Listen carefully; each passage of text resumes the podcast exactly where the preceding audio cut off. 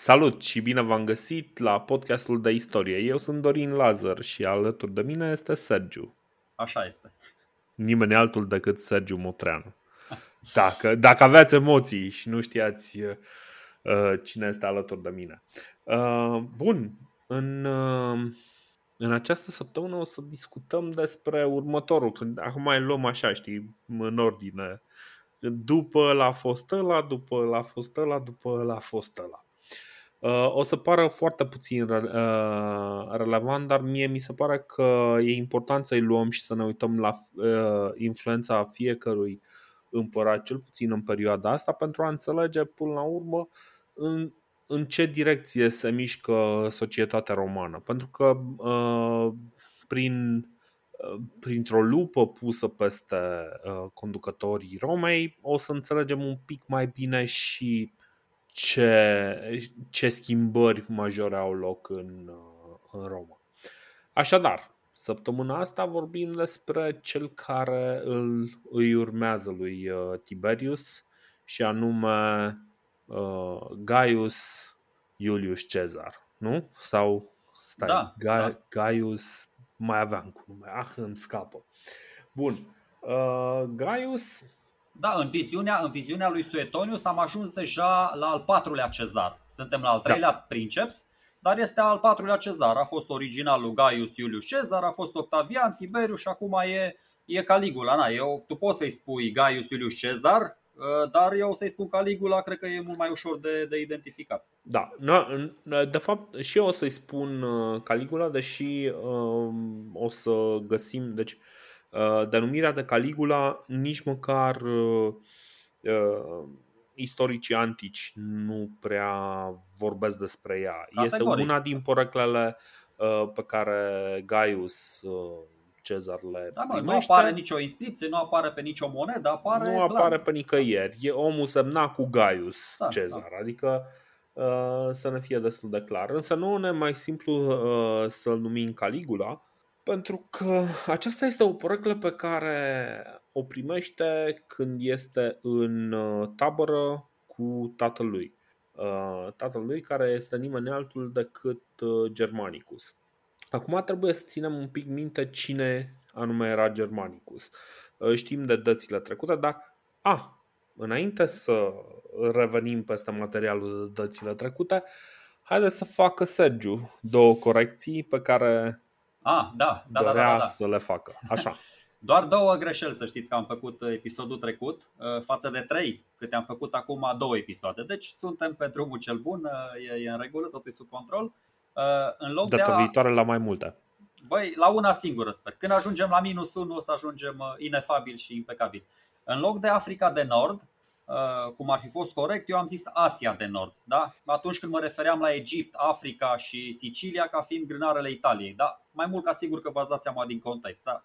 Asia de Nord e în Siberia și nu prea avem ce căuta acolo deocamdată, da? O să ajungem și acolo, o să ajungem și acolo mai încolo, dar bun. Și da, o să doua... ajungă și grânarele noastre, așa da. zi. Și după aia am zis o chestie care aici probabil că v-am, v-am confuzat puțin, și anume că soția lui Sejanus ar fi fost capul răutăților în conspirația prefectului pretorian împotriva lui Drusus, când era evident că vorbeam de Livia, adică soția lui Drusus, da, fiul lui Tiberius, cea sedusă da. de, de Sejanus, da, dar mă rog, care nu era soția lui și nu va ajunge niciodată. Tot așa, din context eu zic că v-ați dat seama lejer despre cine e vorba. Doar că eu na, m-am exprimat deficitar, ca să nu zic prost, că nu-mi place să jignesc oamenii, adică pe mine în cazul de față. Exact. Bă, dar pe mine nu mă corectezi, adică eu nu, chiar așa... Nu, tu n-ai făcut nicio greșeală, nici episodul a. trecut, nici cel anterior. În rest, să știți că a fost un episod bun.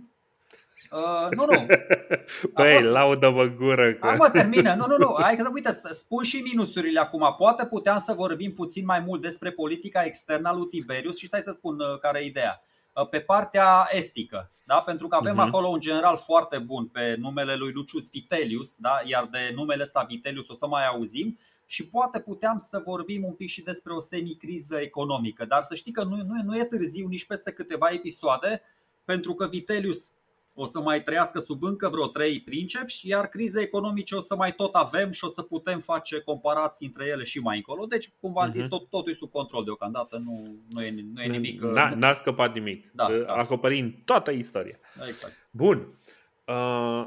Să ne întoarcem așadar la momentul în care lăsasem, cel puțin din punct de vedere logic, lăsasem povestirea data trecută, și anume moartea lui Tiberius. Dar înainte să ajungem la moartea lui Tiberius, trebuie să mai spunem câteva lucruri pe care cumva am evitat, pentru că mi se pare că acest episod pe care îl facem și...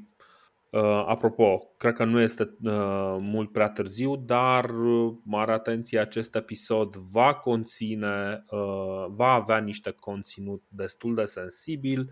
Uh, nu recomandăm uh, acest conținut, nu neapărat minorilor, când minorii nu au neapărat o problemă aici. O să încercăm să ne reglăm limbajul în așa fel încât să explicăm lucrurile fără a fi uh, foarte explicit, ci oamenilor care sunt deranjați de lucruri care se întâmplă.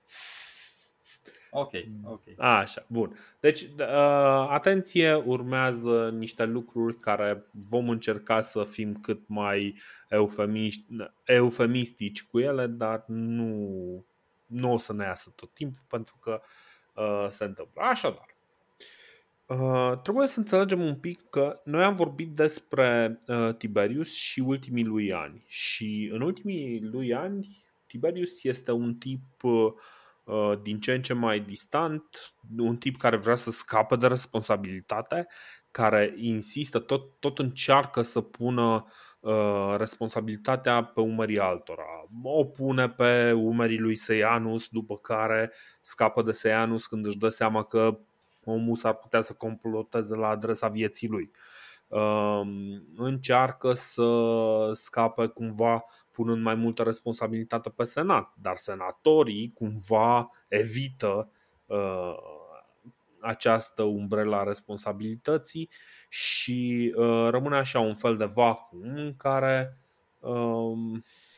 nu știu, diversele structuri care sunt gândite în jurul în jurul princepsului încep să pună mâna pe putere. Ăsta este motivul pentru care, de exemplu, Caligula um, nu își negociază um, cumva urcarea la tron doar cu Tiberius. Cu el își negociază partea asta de supraviețuire. O să o să negocieze de fapt cu oamenii care au adevărata putere și o să vedem că pretorienii devin o treabă din ce în ce mai importantă. Poate aici cred că m-am învârtit un pic în jurul cozii, dar ce se mai întâmplă este că Tiberius alunecă pe o pantă pe o pantă foarte dificilă. Am vorbit de cruzime data trecută, despre felul în care a început să îi trateze pe oamenii din anturajul lui și nu numai pe ei, evident, și pe cei din Roma care nu prea făceau lucrurile sau cei care complotau să scape de Tiberius. Îi tratează destul de dur, inclusiv cu torturi, cu aruncat de pe stâncile de, din insula Capri. Însă nu se întâmplă, nu este singurul lucru care se întâmplă în momentul ăla. Tiberius cade într-o zonă cu foarte multe excese de natură sexuală. El însuși fiind bătrân, excesele nu sunt neapărat referitoare la, la el însuși. De exemplu, la Capri, pe lângă uh, tratamentul ăsta extrem de dur al adversarilor politici, el plănuiește tot felul de orgii. Acum, uh, el fiind foarte bătrân, plăcerea lui e mai degrabă vizuală. Uh, el aduce tot felul indivizi selectați ca experți sexuali în diverse acte deviante și uh, cumva organizează un fel de teatru uh, foarte explicit, uh, foarte explicit din punct de vedere sexual. Actorii ăștia se numesc spin, spintrie și o să auzim de ei un pic mai încolo. Tot așa organizează tot felul de petreceri în care aduce uh, tot felul de tineri care se deghizează în pani și nimfe, un fel de carnaval uh, într-o grădină amenajată special pentru, și ne zice Suetonius, uh, gratificarea poftelor. Cu alte cuvinte, uh, face un fel de bordel în aer liber cu, în, în grădina lui. Și trebuie să înțelegem că uh, aici, deși Suetonius nu vorbește despre treaba asta, e vorba de o complicitate. Lucrurile astea nu le face numai pentru el. Nu doar el participă la astfel de petreceri cu pani și nimfe, da? Există o întreagă curte în jurul lui și de fapt cumva ăsta este marele actor care lipsește din, din toată această discuție. Curtea, cum ar veni curtea domnească, anturajul lui Tiberius.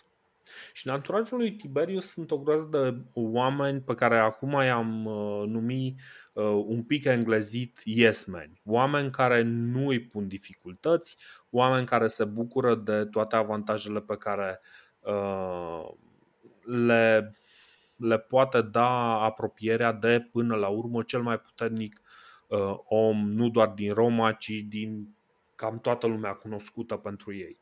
Și uh, aici, da, e, e o treabă foarte interesantă că în momentul în care Tiberius moare, și Tiberius știind cum moare, lucrurile, cum să spun, nu se întâmplă că, ok, suntem într-o cameră, sunt într-o cameră trei oameni, uh, Macro, Caligula și, uh, și Tiberius, moare Tiberius și trebuie să mergem până la Roma să anunțăm.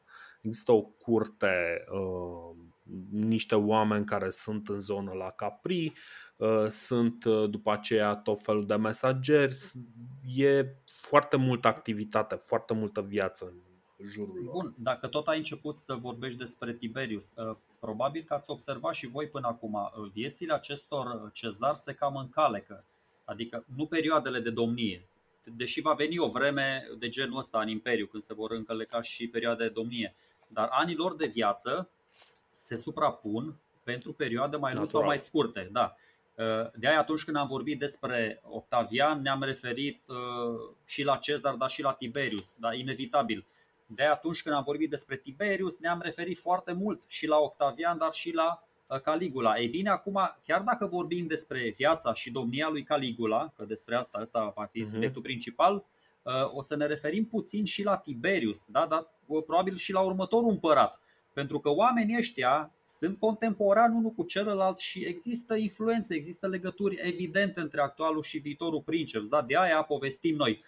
În legătură cu excesele lui Tiberius, eu nu știu ce s-a întâmplat, că nu am fost acolo cu el pe insulă. Se pare că Suetonius avea tot felul de păsărele care ciripeau, ciripeau așa cu ecou peste cincizeci, șaizeci, șaptezeci de ani și el le știe pe toate, este un specialist, e la nivelul lui Plutarh, dar eu văd altcumva și am teoriile mele în principal, adică de fapt și cu, chiar și cu chemarea lui Caligula pe insulă la Capri de către Tiberius. Pentru că până atunci, până atunci, dacă te uiți doar din punctul de vedere, nu știu, dintr-un punct de vedere părtinitor, să spunem, al Agripinei, Tiberius i-a decimat familia lui Caligula. Deci, da, da, moare taică-tu și maică-ta îl acuză pe Tiberius, îți mor frații mai mari pe rând, da, și Drusus și da, în anul douăzeci și nouă, treizeci și unu, nu mai știu când mor ăia, da, înfometați, asasinați, nu contează. Stai un pic cu străbunica ta, după aia cu bunica, ajungi pe insulă, că te cheamă Tiberius pe insulă la Capri. După un timp îți moare și mama, tot așa exilată, bătută, înfometată și atunci stai și te gândești, bă, dar de ce naiba l-a chemat Tiberius pe insulă pe Caligula? Și dacă e să pornim de la premisa că Tiberius a fost de vină pentru toate neajunsurile care i s-au întâmplat familiei lui Caligula, atunci răspunsul e simplu, bă, l-a chemat să-l hăcuiască și pe ăsta, să-i facă de petrecanie. Pentru că Suetonius exact asta spune, Caligula și surorile sale au fost mai mult prizoniere lui Tiberius. Uh-huh. Dar eu, eu nu văd lucrurile așa, sincer nu le văd așa. O să vin cu o ipoteză, poate părea puțin cam stranie, Eu zic că l-a chemat de fapt pe insulă ca să-l protejeze de Sejanus. Știu că sună un pic dubios. E o ipoteză interesantă. Dar îți spun, până una alta, și aduce, hai să ne aducem aminte ce am discutat episodul trecut. Deci, de bine de rău, Caligula face parte din, din familie. Poate Tiberius, nu știu, chiar se, se temea pentru viața nepotului său. Poate vedea în el un potențial urmaș la tron, nu știu. Dar să ne aducem aminte care erau, care erau scenariile pe care Tiberius le lua în considerare. Dacă nu funcționa debarcarea lui Sejanus, mai țineți minte, da? era, era luată în calcul proclamarea lui Drusus ca principe.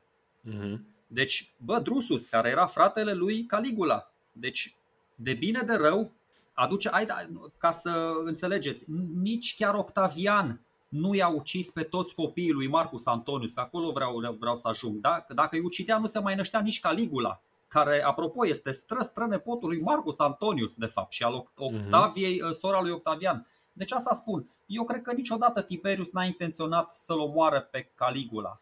Eu cred că îl vedea mai mult ca pe un potențial urmaș la tron. Dacă și, și hai să spun ce se întâmplă.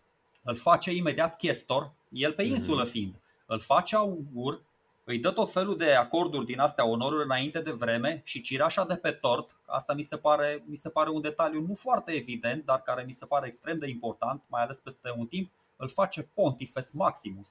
Deci Caligula ajunge Pontifex Maximus și Tiberius îl face astfel. Uh, Pontifex Maximus, asta parcă ea asigura o oarecare... Băi, îi asigura legătura cu divinitatea. Și o să ne gândim la chestia asta. Da, să... bun, o, ok, asta, asta e o treabă bună. uh, Până la urmă, esența, esența supraviețuirii lui Caligula este fix uh, faptul că Tiberius are o mare problemă de rezolvat, și anume problema moștenirii. Și el se uită la care sunt singurele persoane în care poate avea încredere și până la urmă pe care ajunge să nu le omoare.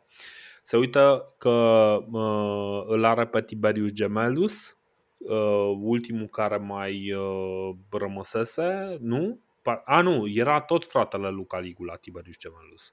Păi nu, era fratele lui pentru că i-a adoptat pe amândoi, dar de fapt era Așa. nepotul lui, fratele lui Drusus, frate, nu, fiul, fiul, fiul, fiul lui său Drusus. Așa, așa, era, era de sânge. Și exact, exact. Uh, Caligula uh, este ceva de genul o soluție de compromis până în momentul în care Tiberius Gemellus uh, reușește să prindă o vârstă ceva mai înaintată care să-i permită să urce la tron. Um, dar acum să facem un pic, uh, să povestim un pic mai mult despre cine anume este Caligula, pentru că uh, cumva noi am mai uh, vorbit uh, pe alocuri despre el, dar nu, nu am stat, nu am stat să, să vedem exact cine este. Caligula e unul din cei nouă fii sau fii și fiice, nouă copii al lui Germanicus, și nu este nici primul, nici ultimul, nu are o poziție privilegiată, nu este nici măcar cel mai plăcut. Este unul din cei care a fost născuți în campanie în Germania, dacă țin bine minte, și în Germania Germanicus ținea, dacă ține minte, ne și, ne și plânsesem că Germanicus să-și ia familia cu el în campanie. Ei, în, în familia lui este fix acest uh, Gaius, uh, care devine un fel de mascotă a, a legiunilor și este... cumva ia din popularitatea sau chiar adaugă la popularitatea lui Germanicus, adică este până la urmă acolo ca să, ca să arate cumva că Germanicus este dedicat trup și suflet legiunilor. Și chiar la un moment dat Germanicus îl folosește într-o, în calmarea unei răzmărițe a unei legiuni. În momentul în care uh, respectivii sunt destul de supărați pe diverse lucruri, cel mai des pentru că nu, uh, nu au primit suficienți bani sau doreau mai mulți bani, și uh, cumva în momentul în care apare Germanicus cu copilul, e ceva de genul, bă, noi nu putem să omorâm un copil, o chestie de asta emoționantă. Nu știm dacă asta e o poveste inventată după sau chiar este o poveste reală din, din viața lui Germanicus, însă ține minte că Germanicus, în momentul în care a murit, a murit pe un val de popularitate extraordinară. Și când, când ne amintim și faptul că Tiberius nu era un tip care uh, era foarte plăcut de populație, dar nici măcar nu încerca să fie plăcut de populație, uh, nici măcar nu încerca să fie pe placul uh, ecveștrilor, lucrurile sunt un pic, uh, un pic mai ciudate. Și în momentul în care Germanicus moare, e clar că uh, toată, toată simpatia se transferă asupra copiilor lui. Și copiii lui am văzut, în momentul în care unul devenea mult prea popular, ajungea, ajungea cumva într-o situație dificilă, inclusiv avem nu mai știu care din ei care se calcă pe bătături cu Sejanus și și ajunge, ajunge în cele din urmă să fie închis și și să moară, cumva să moară la comanda lui Tiberius amenințat. Diferența uh, între ce face uh, ce face Caligula ca să scape fără genul ăsta de atenție, fără genul ăsta de animozitate din partea lui Tiberius. Uh, Tiberius se sperie foarte mult de popularitatea copiilor lui Germanicus, însă nu, este, nu se simte neapărat amenințat de popularitatea lui, uh, lui Gaius. Dar asta pentru că Gaius merge și stă cu bunica sau nici nu știu, străbunica. Mai întâi, da, mai întâi cu străbunica uh, și după Livia, aia cu bunica. Da, uh, Marea Livia, da? Uh, după care cu bunica, uh, după care... după care nu prea întreține o relație foarte bună cu mama lui și uh, păi nu, preferă... Mama, mama, mama lui e trimisă într-un, la domiciliu forțat și după aia săraca este da, exilată, deci nici nu da, deci, deci cumva, cumva uh, reușește să se desprindă, să nu se asocieze cu mama lui și să, uh, să își declare cumva... În, probabil în cel mai slugarnic mod posibil afecțiunea și loialitatea față de Tiberius. Să știi că este tot de, de ce avea nevoie Tiberius, Dorine.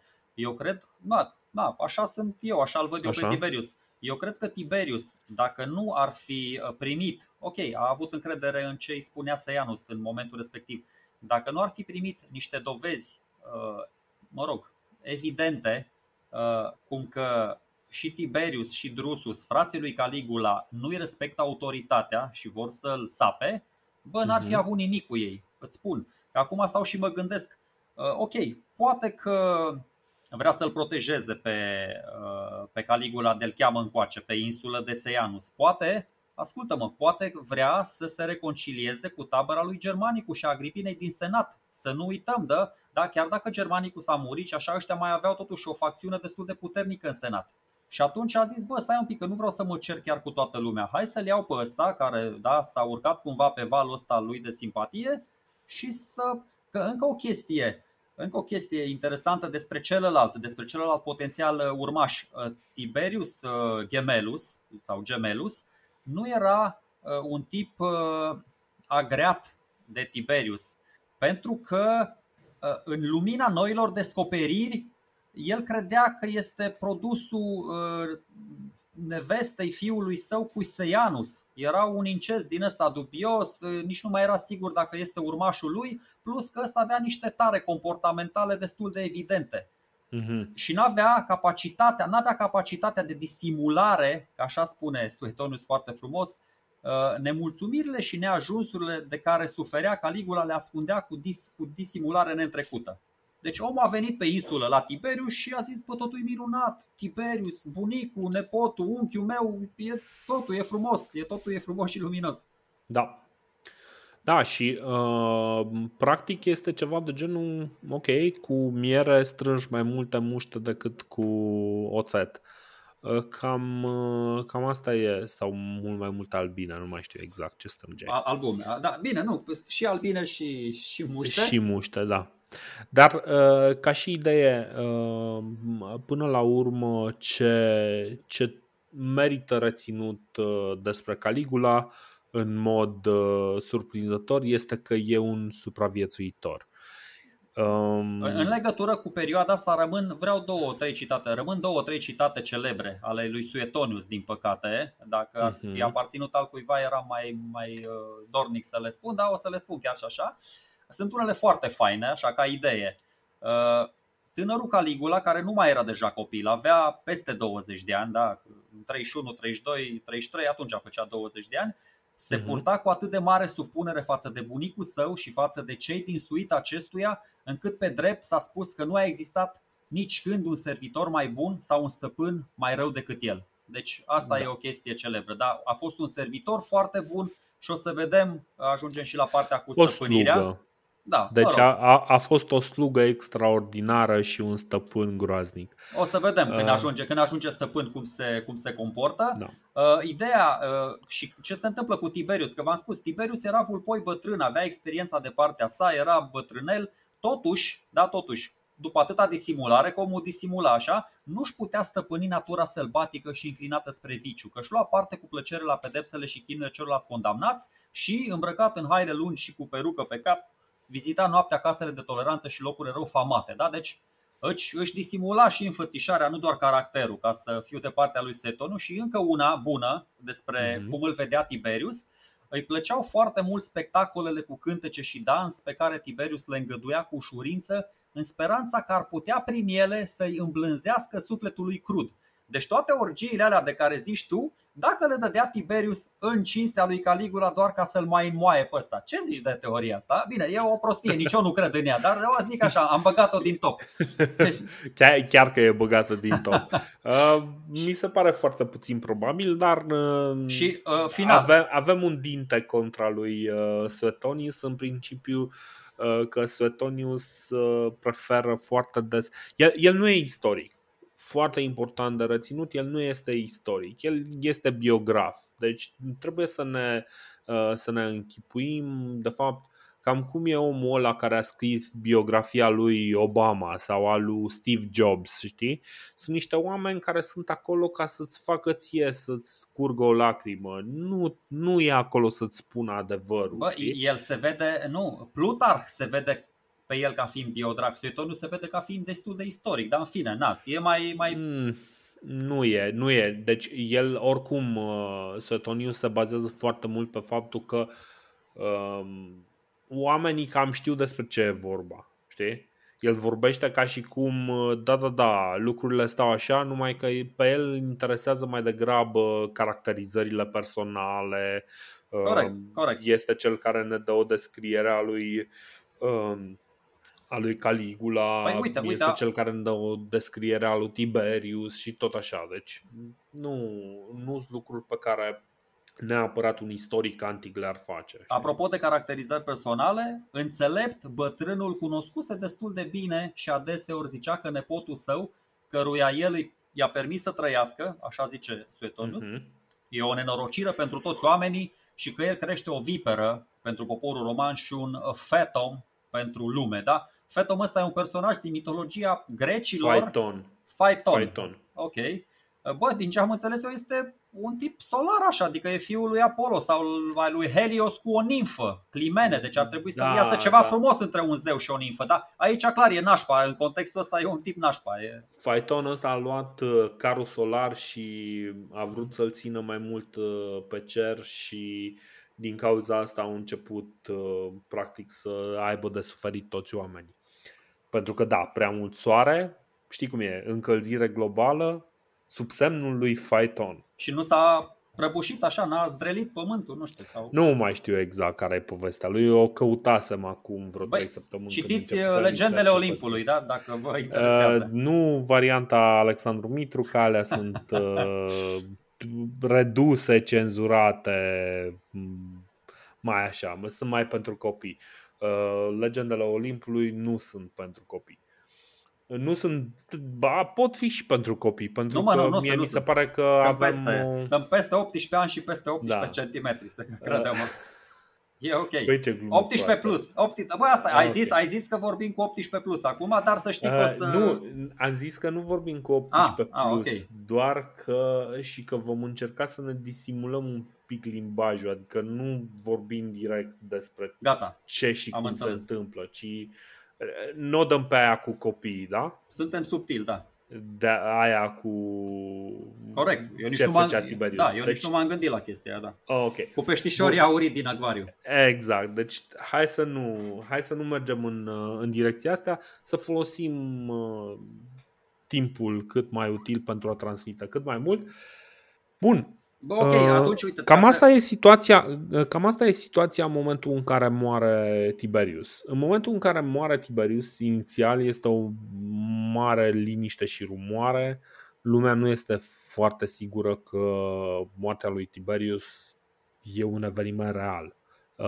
Dar pentru că Uh, pentru că în cele din urmă no, există un card funerar, există niște lucruri.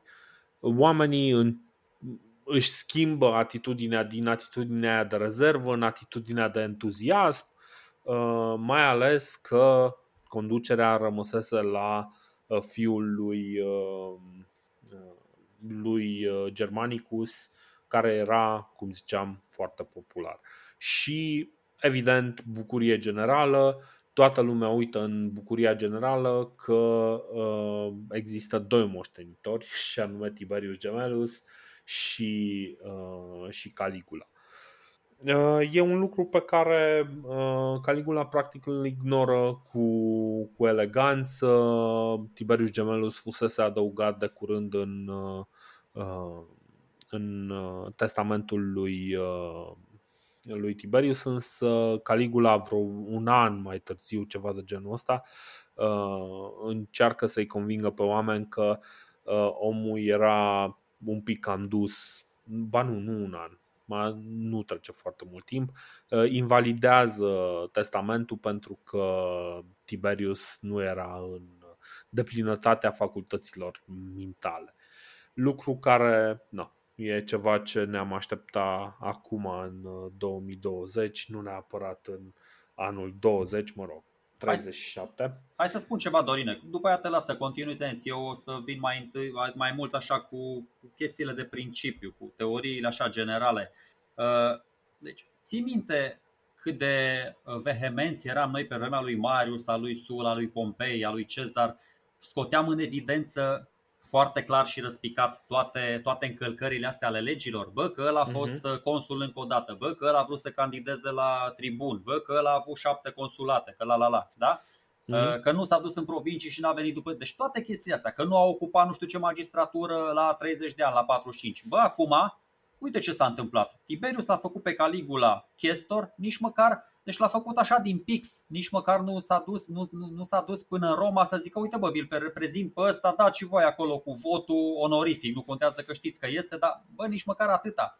L-a făcut Pontifex Maximus din pix, au gură absolut orice. Deci și asta, asta e o lecție pe care ar fi foarte util să o învățăm. D- dacă lași o lege să fie încălcată și bagiocorită o dată, de două, de trei ori, după ce se va întâmpla a patra sau a cincea oară, bă, nimănui nu îi se va mai părea ceva grav. Uite, exact. uite, uite acum la noi. Uite, suntem la finalul lunii februarie și încă nu avem un buget în Parlament. Da, bugetul pe anul în curs, în condițiile în care procedura, bă, procedura asta trebuia să fie gata la final de noiembrie anul trecut, pentru numele lui Dumnezeu, sunt niște termene clare, dar cine și le mai amintește? Cine mai dă doi bani pe ele? Bă, ce mare lucru, bă, bugetul ăsta. Lasă că avem bani de la U E, nu contează, da? La cetățeni, ca să vorbesc frumos, le dăm rima de la U E, da? Adică ambigue, da? Chestii și legi ambigue, despre asta am Păi asta spun. Deci sunt niște legi pe care nimeni nu le mai respectă. Și o să fie chiar o, o teorie și o concluzie la, la, la episodul ăsta și la celelalte. Pentru că de fapt principele e deasupra tuturor legilor la Roma, din păcate, pentru sistemul juridic roman. Bun, dar trebuie să ne amintim că treaba asta s-a întâmplat uh, progresiv și că Tiberius chiar a încercat și eu îmi permit naivitatea de a crede că Tiberius a fost onest în încercarea asta a lui. A încercat să paseze responsabilitatea înapoi înspre Senat suficient cât nu neapărat să existe consecințe asupra lui, dar să existe consecințe asupra urmașilor lui, dacă e să punem problema așa. Corect, Dorina, de acord. A însă... încercat să paseze responsabilitatea, dar nu și autoritatea. El n-a, n-a, n-a, n-a denumit pe nimeni peste el, tot el era deasupra. Absolut, absolut. Și uh, se mai întâmplă un lucru, într-adevăr, odată încălcată o, o lege și acceptată încălcarea respectivă, am văzut... Uh, De, de fapt asta am văzut-o încă de, de când s-au declanșat toate lucrurile astea, de la uh, băieții Gracchus. Exact. Că de, de acolo vedem că în momentul în care Roma se îndepărtează de lege, în momentul în care își încalcă propriile reguli, în momentul în care... Uh, reușește, de exemplu, să omoare tribunul sacrosant sau o groază de chestii de genul ăsta, treburile astea vin și îi ard din ce în ce mai tare. Păi a început cu un fulg de zăpadă, a ajuns zita mai bulgărele, acum da. E un munte de zăpadă care se prăvălește peste Roma. Uh, da, până la urmă este... Roma se adaptează. Știi? Adică e clar că mai nimeni care trăiește în anul treizeci și șapte nu mai are habar care erau principiile republicane sau au habar în teorie, dar nu au habar în practică care erau principiile republicane pentru care primul Cezar a fost omorât. Și asta este de fapt o problemă pe care o să o vedem repetată în momentul în care terminăm cu Caligula. Dar să revenim la Caligula, pentru că ne place să vorbim foarte mult pe lângă, dar hai să vorbim un pic despre ce se întâmplă mai departe.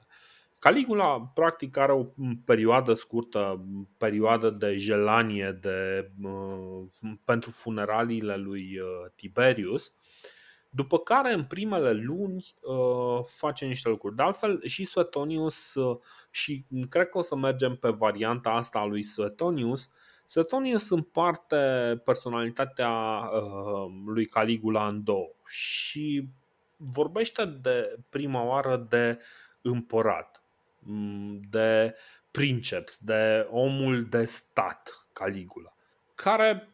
Când te uiți la realizările pe care le are Caligula, zici, ok, nu este deloc rău. De exemplu, rău. Sunt impecabile, Dorine, sunt da. impecabile. Printre primele lucruri pe care le face Caligula este să alunge acele spintrie din, din oraș, acele, acele distracții, acel teatru vulgar pe care îl organizase Tiberius, ca să ne convingem totuși că Tiberius le-a făcut pentru sine, nu pentru Caligula. Asta este una din primele lui mișcări, după care repune în circulație scrierile unor, unor critici ai, până la urmă, ai liniei lui de moștenire, scrierile lui Titus Labienus, Cremutius Cordus și Cassius Severus, care fuseseră cenzurați de Senat la sugestia lui Tiberius. Da. Și zice un lucru foarte interesant, afirmă că e în interesul lui și a întregului, a întregii Rome, ca tot ce s-a întâmplat să fie păstrat pentru posteritate.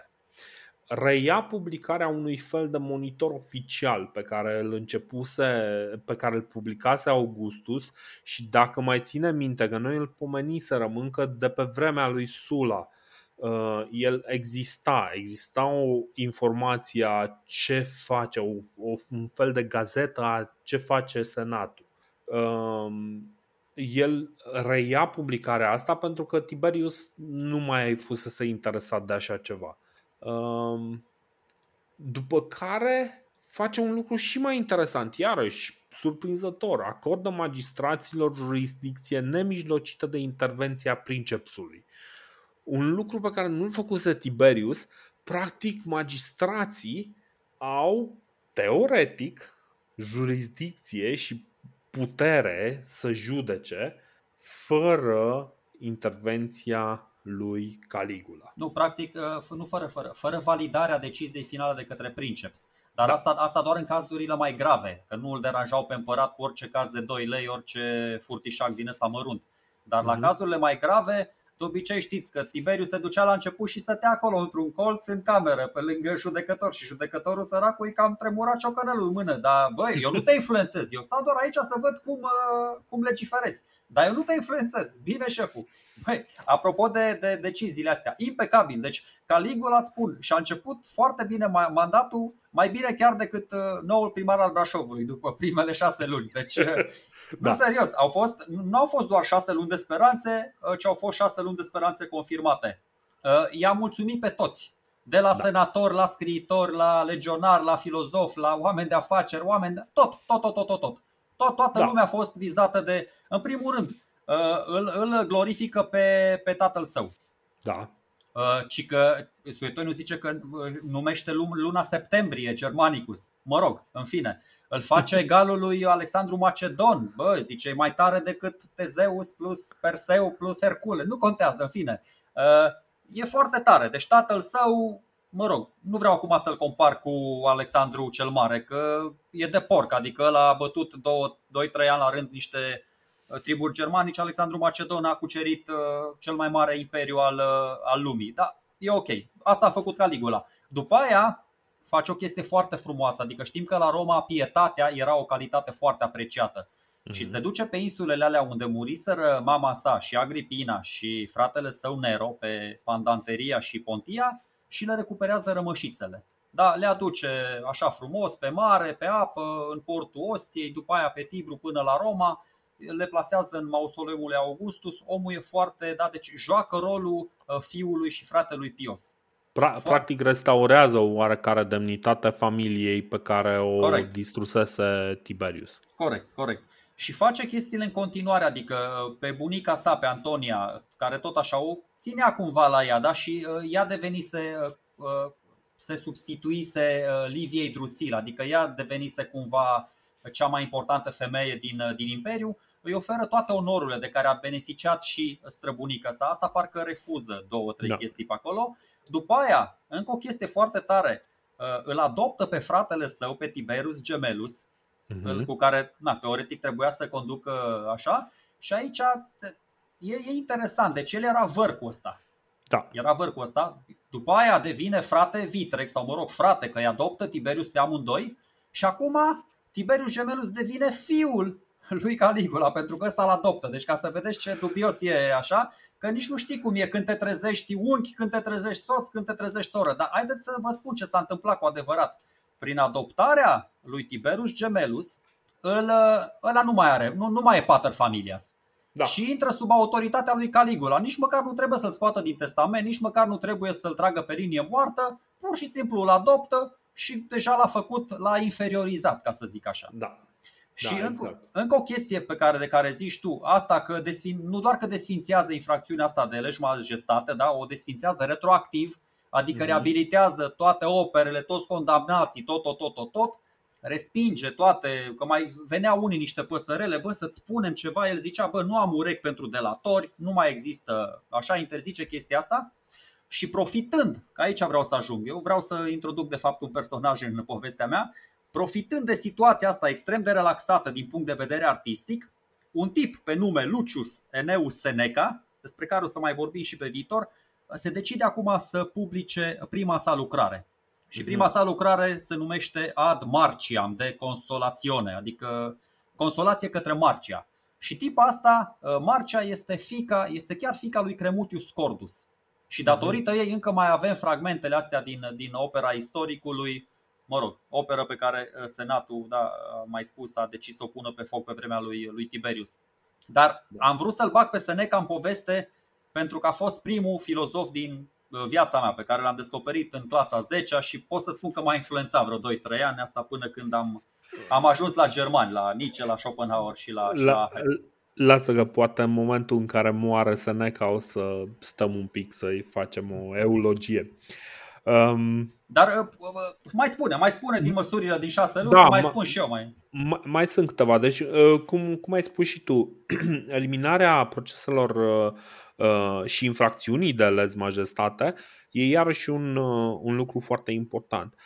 În același timp sunt foarte multe procese pe rol și uh, Caligula promite, și o să-i spunem Caligula, mi-aș dori într-un fel să-i zic Gaius, dar o să păstrez uh, prenumele comic uh, pe care îl are. Caligula uh, promite că a eliminat toate actele, toate delațiunile, nu mai există, nu mai există informațiile, s-au terminat.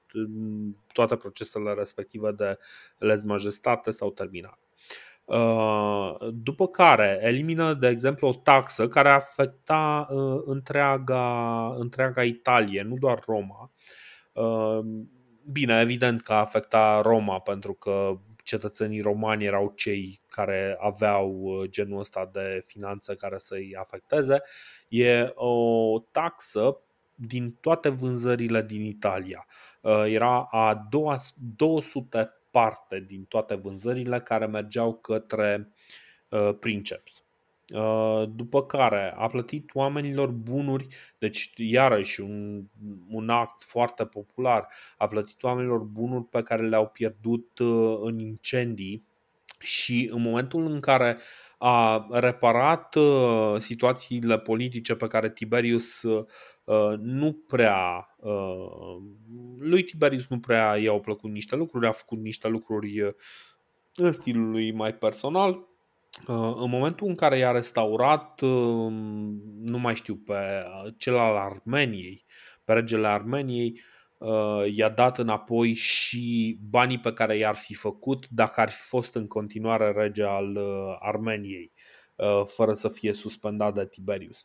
Practic, ce mi se pare că face Caligula este să repare lucrurile care deranjau foarte mult. Și așa, cred că cel mai important lucru este că Și, și cu lucrul ăsta cred că uh, recâștigă, de fapt uh, își reafirmă uh, aprecierea uh, din partea, își recapătă aprecierea din partea populației. Dă o mulțime de spectacole gladi- gladiatoriale, readuce teatru, se joacă teatru non-stop, ajunge să se joace teatru non-stop, ceea ce este o mare problemă. Adică, ok, teatru care se joacă de dimineața de la primul, prima rază de soare până seara, e ok, dar ce face el este luminează întreaga Romă, întregul oraș pe timp de noapte. Nu-i dă foc, doar doar luminează, știi? Aprinde tot orașul. Este că eu am rămas blocat la două sute parte, deci a două sute parte eu dădeau Augustusului, da? Da. Noi dăm acum a doua parte la stat, deci ca să, ca să vă imaginați cam cum, a evoluat, cum au evoluat dările, da? Deci statul era, până atunci îți lua bă, zecea parte, o să vedem, dar îți lua zeciuia, l-ați lua... Adică practic așa era foarte și noi eram revoltați, mamă ce. Acum noi dăm patruzeci la sută, cincizeci la sută, șaizeci la sută la stat, mă rog, în țările un pic mai nordice, mai avansate. Dar ca să vă dați seama acum cât de, cât de coercitiv e până la urmă, până la urmă statul. Și să continui și eu cu niște chestii simpatice. Cred că ai zis, nu? Deci mărește toate soldele tuturor soldaților, indiferent că erau, că, că erau legionari, că erau pretorieni, că erau din trupe auxiliare. Păi cum să nu-l iubească generalii și ofițerii când, când ia deciziile astea? Adică, na. Da. Oferă despăgubiri, restituie tot felul de impozite, tot felul de confiscări abuzive. Tu zici de jocuri gladi- gladiatoriale și aici remarcă cam toți. Ok.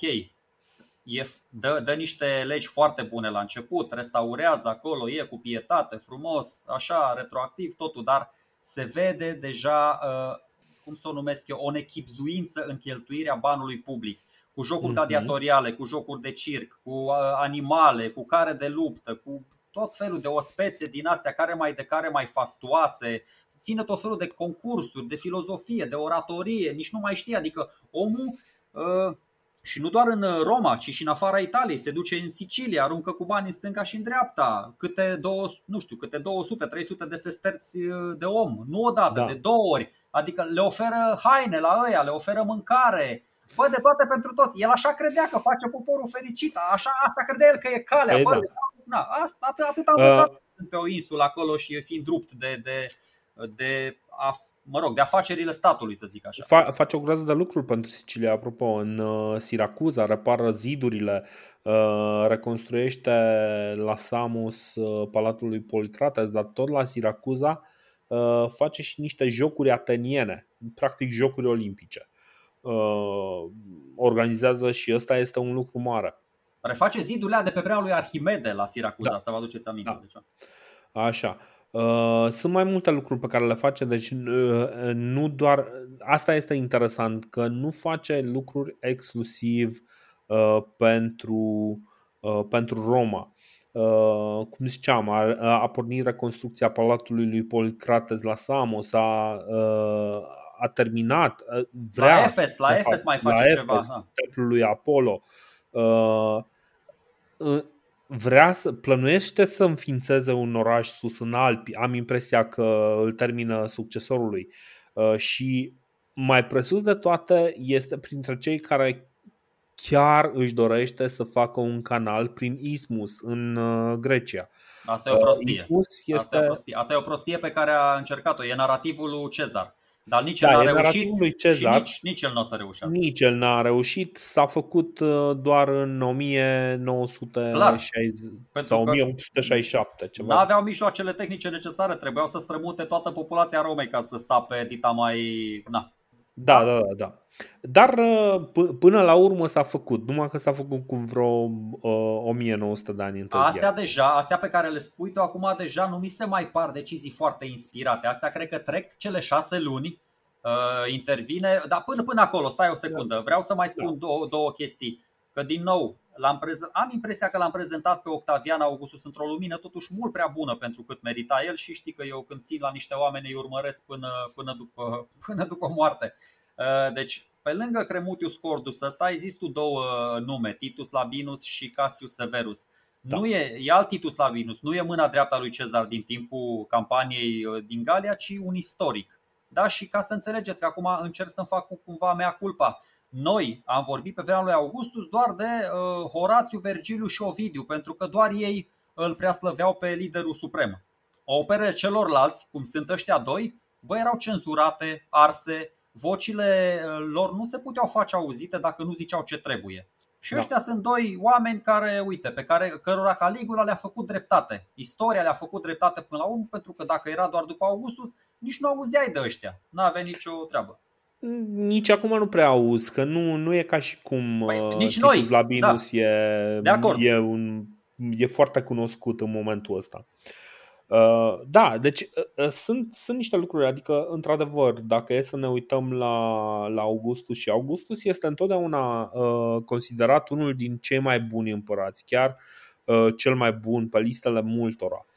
Dar motivul pentru care este considerat cel mai bun, cel mai mare, cel mai, cel mai isteț, cel mai frumos și cel mai devreme acasă este pentru că e primul, este cel care, să zicem așa, rupe, rupe toate... Bă, nu știu toate dacă preconcepțiile cel mai bun, romanilor. Dar e cel mai șmecher, e cel mai șmecher, Dorine. Când, când, și cred că nu, nu e doar cel, nu, nu, nu, nu doar că este primul, este cel mai este cel mai longeviv. Asta voiam să zic. Cel mai longeviv, dar are termen de comparație. Ok. Dar da. De asta zic, bă, când domnești mai mult de cinci ani, ești bun. Când domnești mai mult de zece ani, ești foarte bun. Când domnești mai mult de douăzeci, treizeci, bă, când domnești mai mult de patruzeci de ani, ești tatăl lor, ești na, ești Augustus, da. Ești aproape divin. Deci ceva a făcut bine. Eu nu spun, nu conte- doar din punct de vedere al domniei, nu contează că i-a omorât pe toți, că a făcut triumvirată, că i-a ținut pe toți sub papuc. Eu spun doar din punct de vedere al lucrurilor care voiau să se întâmple pentru el. Și într-adevăr, cel mai mult s-a schimbat uh, forma asta de guvernare în timpul lui Augustus. Tiberius, de bine de rău, chiar dacă a forțat el și dinastia și statul, bă, a beneficiat foarte mult de pe urma lui Augustus. Nu contează, în bine, în rău, absolut. Nu contează. La fel și Caligula, și o să vedem. Și după Caligula, adică când teoretic sunt niște forțe centrifuge care ar trebui să sfâșie uh, chestia asta în două, Bă, ăștia au uitat, pur și simplu au uitat, nici nu mai știu cum să se întoarcă la Republică. Bă, ce să, asta ne-a procopsit cu trincep și ăștia rămânem cu ei pe cap acum. Da, deci cumva, cumva în momentul ăsta oamenii trăiesc într-o paralizie de idei. Nu știu cum să trăiască fără un princeps. Și... Dar o să revenim la chestia asta pentru că e iarăși o discuție pe care o să o avem la sfârșitul fix acestui episod. Ok, ok. Bun, ce mai face, ce mai face interesant Caligula? Ia, cum ziceam, ia teatrul foarte în serios și cumva pe timpul lui Caligula restaurează imaginea asta a teatrului ca fiind o artă demnă, activitate demnă, ceea ce nu prea era considerată în rândul nobilimii, dar evident era o activitate foarte apreciată pentru plebe, pentru cei care umpleau toată Roma, toată populația Romei, știi? Și favoritele, spectacolele lui favorite sunt cursele de cai. Dacă inițial erau vreo două echipe, întotdeauna aveai, era cumva un sport de ăsta considerat de echipă, știi? Și concurau caii pregătiți de roșii și albi. În primul secol, probabil undeva chiar în perioada lui Tiberius Caligula, apar, apar încă două echipe, verzii și albaștri, care vor ajunge să domine uh, celelalte două echipe. Practic sunt echipele noi care încep să fie din ce în ce mai bune. Știi, un fel de Viitorul Constanța care e mult mai bună decât uh, Farul Constanța, decât, decât Farul Constanța sau alea vechi, știi? Uh, deci uh, asta zic că uh, vin astea două echipe și cam ăsta este momentul în care cele două echipe devin, devin destul de importante. Astea două echipe o să devină foarte importante peste vreo două sute de ani. Dar ca și idee de ce sunt importante, pentru că în jurul lor se formează galerii. Exact cum există la noi Galeria Stelei, Galeria lui Dinamo, Galeria Rapidului, chestii de genul ăsta. În jurul fiecarei echipe de genul ăsta se formează niște galerii care devin din ce în ce mai puternice, atât de puternice încât la un moment dat vor deveni partide politice. Dar nu, nu ajungem încă acolo. O să vedem lucrurile astea mai târziu. Sub Cezar ar fost undeva în, într-o zi de curse, sub Cezar ar fost undeva între zece și douăsprezece curse.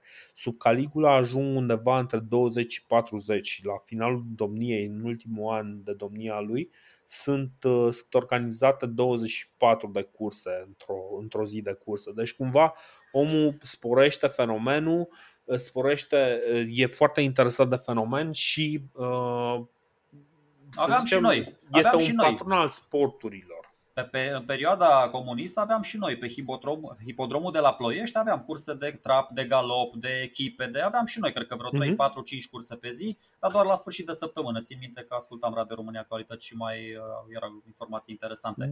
Da. Încep, începusei tu cu o idee foarte bună, că ai uh, despicat așa cumva apa în două, cum a făcut Moise cu, cu Marea Roșie, dar înainte și după. Adică primele șase luni a fost un... Uh, un prinț din ăsta luminat, corect, da, democratic, că apropo mai face niște chestii după aia, adică o să vedem cumva, restaurează, da, mai încolo un pic ia decizia asta, dar e generos, mă rog, cam cheltuitor și amator de, de distracții fastoase, dar nu contează, destul de ok. Și după chestia asta o să vedem că se transformă radical. Da. Și Suetonius da, uh, spune o chestie atâta și după aia așa. Te las pe tine. Spune așa, până aici s-a povestit ca despre un prinț. Cele ce urmează sunt de povestit ca despre un monstru. Așa. După vreo șase luni sau șapte luni, Caligula se îmbolnăvește. Istoricii au mari probleme cu această boală a lui. Însă ori o formă, nu neapărat o formă de epilepsie, dar... Ba, poate, poate fi și epilepsie, poate, poate, poate a fost otrăvit. Eu să știi că mă mai gândesc la o chestie, eu mă gândesc la un S T D, eu mă gândesc la un sifilis, că am studiat și așa, mă gândeam un eminescu, o boală venerică, chiar mă gândesc destul de serios. și la simptomele da, deci de după aia. N-ar fost bine să-l avem pe Eminescu rege. Uh, dar ca idee... Um, Eminescu era republican, nu? E, da. Există, există niște, niște dubii în legătură cu care este boala pe, pe care, de care suferă Caligula. Cei mai mulți spun că boala se datorează stresului și uh, îl, îl afectează din punct de vedere neurologic. Omul este uh, complet schimbat și asta e, nu este o chestie care se întâmplă chiar atât de ușor. Uh, dacă ar fi o boală venerică, ce, lucrurile pe care le vom povesti nu prea își au sensul sau rostul. Știi? Deci cumva lucrurile n-ar fi. Depinde, în gradul doi sau trei la sifilis simptomele sunt destul de dubioase. Așa, bun. Um, ideea Dar eu nu sunt că, medic. Uh, esența, esența ceea ce uh, Suetonius spune, fața monstruoasă a lui uh, Caligula, începe să se manifeste după vreo uh, opt luni. Are lo- deci omul se îmbolnăvește, toată lumea este îngrijorată pentru el, uh, lumea veghează lângă patul lui, chestii de genul ăsta. Adică cumva toată suflarea Romei așteaptă să vadă ce se întâmplă cu, cu Caligula. Ieșit însă de acolo, Caligula este un om cumva trecând de boală. Caligula este un om schimbat, puternic. Și lucrurile încep să se schimbe masiv. Printre primele lucruri pe care le face este să-l acuze pe Tiberius Gemellus, acum, mă rog, fratele lui, fiul lui, fiul acum, lui da. Îl acuză de, de apartenența la un complot contra lui. Acum, poveștile sunt un pic contrariante. Suetonius povestește o chestie de genul că Tiberius Gemellus avea o problemă cu, cu gâtul și lua medicamente pentru tuse și l-a mirosit Caligula și zice: a, deci n-ai încredere în mine, deci e antidot, deci vrei să mă otrăvești și doar tu să supraviețuiești. Păi, nu e vorba că sunt contradictorii, adică sunt mai multe cauze. Eu ca să nu, ca să nu mă cer cu nimeni și ca să, așa, să nu pretind că am dreptate, eu zic să le prezentăm pe toate trei. Că Așa, e una, una, deci asta că participă la o conspirație nereușită împotriva lui Caligula, mă rog, îl prinde și vedem ce se întâmplă. Ori vrea să-l otrăvească, de exact ce zici tu, asta e un nino-nino, adică mm-hmm. ia un medicament pentru o tuse, iar Caligula crede că medicamentul e de fapt antidotul pentru o travă. Și ăsta ia antidotul și Caligula nu e antidotul și atunci Caligula a avut de suferit. Ori cică, cică s-a rugat zeilor să nu-și revină Caligula din boală. Deci ăsta era bolnav și toată lumea, o să vedem că toată lumea s-a rugat, toată națiunea, bă, să se facă, să se facă bine. Ăsta, mulți s-au rugat cu atâta patos încât au zis: bă, dăm viața noastră pentru a o salva pe cea a împăratului. Iar Caligula va ține minte aceste rugăminți și chiar le va îndeplini dorințele supușilor ceva mai târziu. Dar asta spun, Caligula și că și-a revenit, a aflat că ăsta nu, și-a, nu, nu s-ar fi rugat pentru el și na, vă dați seama ce s-a întâmplat. Asta e și mai nino-nino, adică bă, nu te-ai da. rugat pentru mine în timpul bolii. Dar bă, ca să, ca să înțelegeți cum, cum ajunge la, la chestia asta, eu vreau să încep cu o anecdotă. Poate vă dați, v-ați dat seama că nu prea l-am băgat pe Tacitus în poveste. S-a pierdut, din păcate, partea asta în care Tacitus scrie despre Caligula, s-a pierdut cea mai mare parte a analele lui și atunci nu prea apare. Dar în schimb apare O, o anecdotă pe care o spune despre Tiberius, Caligula și Gemellus, pe vremea când încă erau toți trei pe insula Capri. Și mă rog, nu știu câți ani avea Gemellus, dar Tiberius și că îl ținea în brațe și îi spune lui ăsta, lui Caligula, plin de emoție, îi spune: bă, tu îl vei ucide pe Gemellus, iar altcineva te va ucide pe tine. Exact așa îi spune Tiberius, că eu v-am spus, Tiberius e un tip foarte isteț și el a anticipat multe chestii. El nu avea pe cine să-l aleagă. Na, și-a dat seama și de minusurile lui Caligula și de minusurile lui Gemellus. Și până la urmă, na, nefăcând nicio alegere, a făcut până la urmă o alegere. Dar uh, Gemellus, ce să zic, la vârsta aia el făcuse, primise toga virilis, uh, făcu, adică devenise bărbat. Uh, îi dăduse, cred că Caligula, și un titlu de princeps iuventutis, era un fel de lider al tineretului. adică na, devenise cât de cât respectat, putea să intre da. în politică, așa că avea toate motivele, să zic așa. O să vedeți, asta se întâmplă acum la Caligula. Bă, dacă nu ești pe față cu mine și dacă nu mă adulezi până la Dumnezeu și înapoi, până la Helios și înapoi, m- sunt șanse de nouăzeci și nouă virgulă nouă la sută să cred că uneltești ceva împotriva mea. Deci cam asta e viziunea lui, lui Caligula de acum înainte. Dacă nu are el încredere o sută la sută că ești de partea lui și faci parte din echipa lui, o să se întoarcă la narativul lui Tiberius, care tot așa era un tip foarte suspicios, foarte sceptic, și o să zică, mm-hmm. bă, vrei să mă omori, îmi pare rău. Și ca să nu mă omori tu pe mine, mai bine te omori eu pe tine, că îmi place mai mult ipostaza asta. Bine, el tot în... Deci cumva pare că există totuși o, o narațiune asta a unui complot contra lui Caligula, pentru că el, de exemplu, convinge pe Marcus Silanus, care era socrul lui, pentru că, apropo, nu, nu discutasem despre acest aspect, îl convinge să se sinucidă. Acum nu îl condamnă public, însă îl jignește și îl acuză de, de diverse rele, încât, încât Marcus Silanus, pentru, cumva pentru a-și păstra demnitatea și a-și păstra inocența în fața legii, se sinucide. El se căsătorise înainte cu Iunia Claudila, fiica lui Marcus Silanus, și am impresia că Iunia Claudila moare și ea tot în perioada asta. Nu, moare, nu moare, se căsătorește în treizeci și trei, cred, sau treizeci și cinci, și tipa moare în treizeci și șase sau în treizeci și șapte, ah, moare în timpul da. nașterii, sărac, adică da, moa, și chiar, chiar pe insulă, nașteri, da. chiar pe insulă la Capri, când încă ăsta mai era la Capri. Uh, și iarăși un personaj despre care uh, discutasem în episodul trecut că capătă din ce în ce mai multă putere, Macro. Cum ajunge uh, Tiberius, uh, cum ajunge Caligula să se împrietenească cu Macro, care mai nou era șeful pretorienilor? Suetonius ne sugerează că Caligula complotează cu, cu Ennia Naevia, care era soția lui Macro. El, când zice complotează, înseamnă că au și o relație de natură sexuală. Îi promite Enniei Naevia că o face împărăteasă și dă treaba asta în scris, spune Suetonius.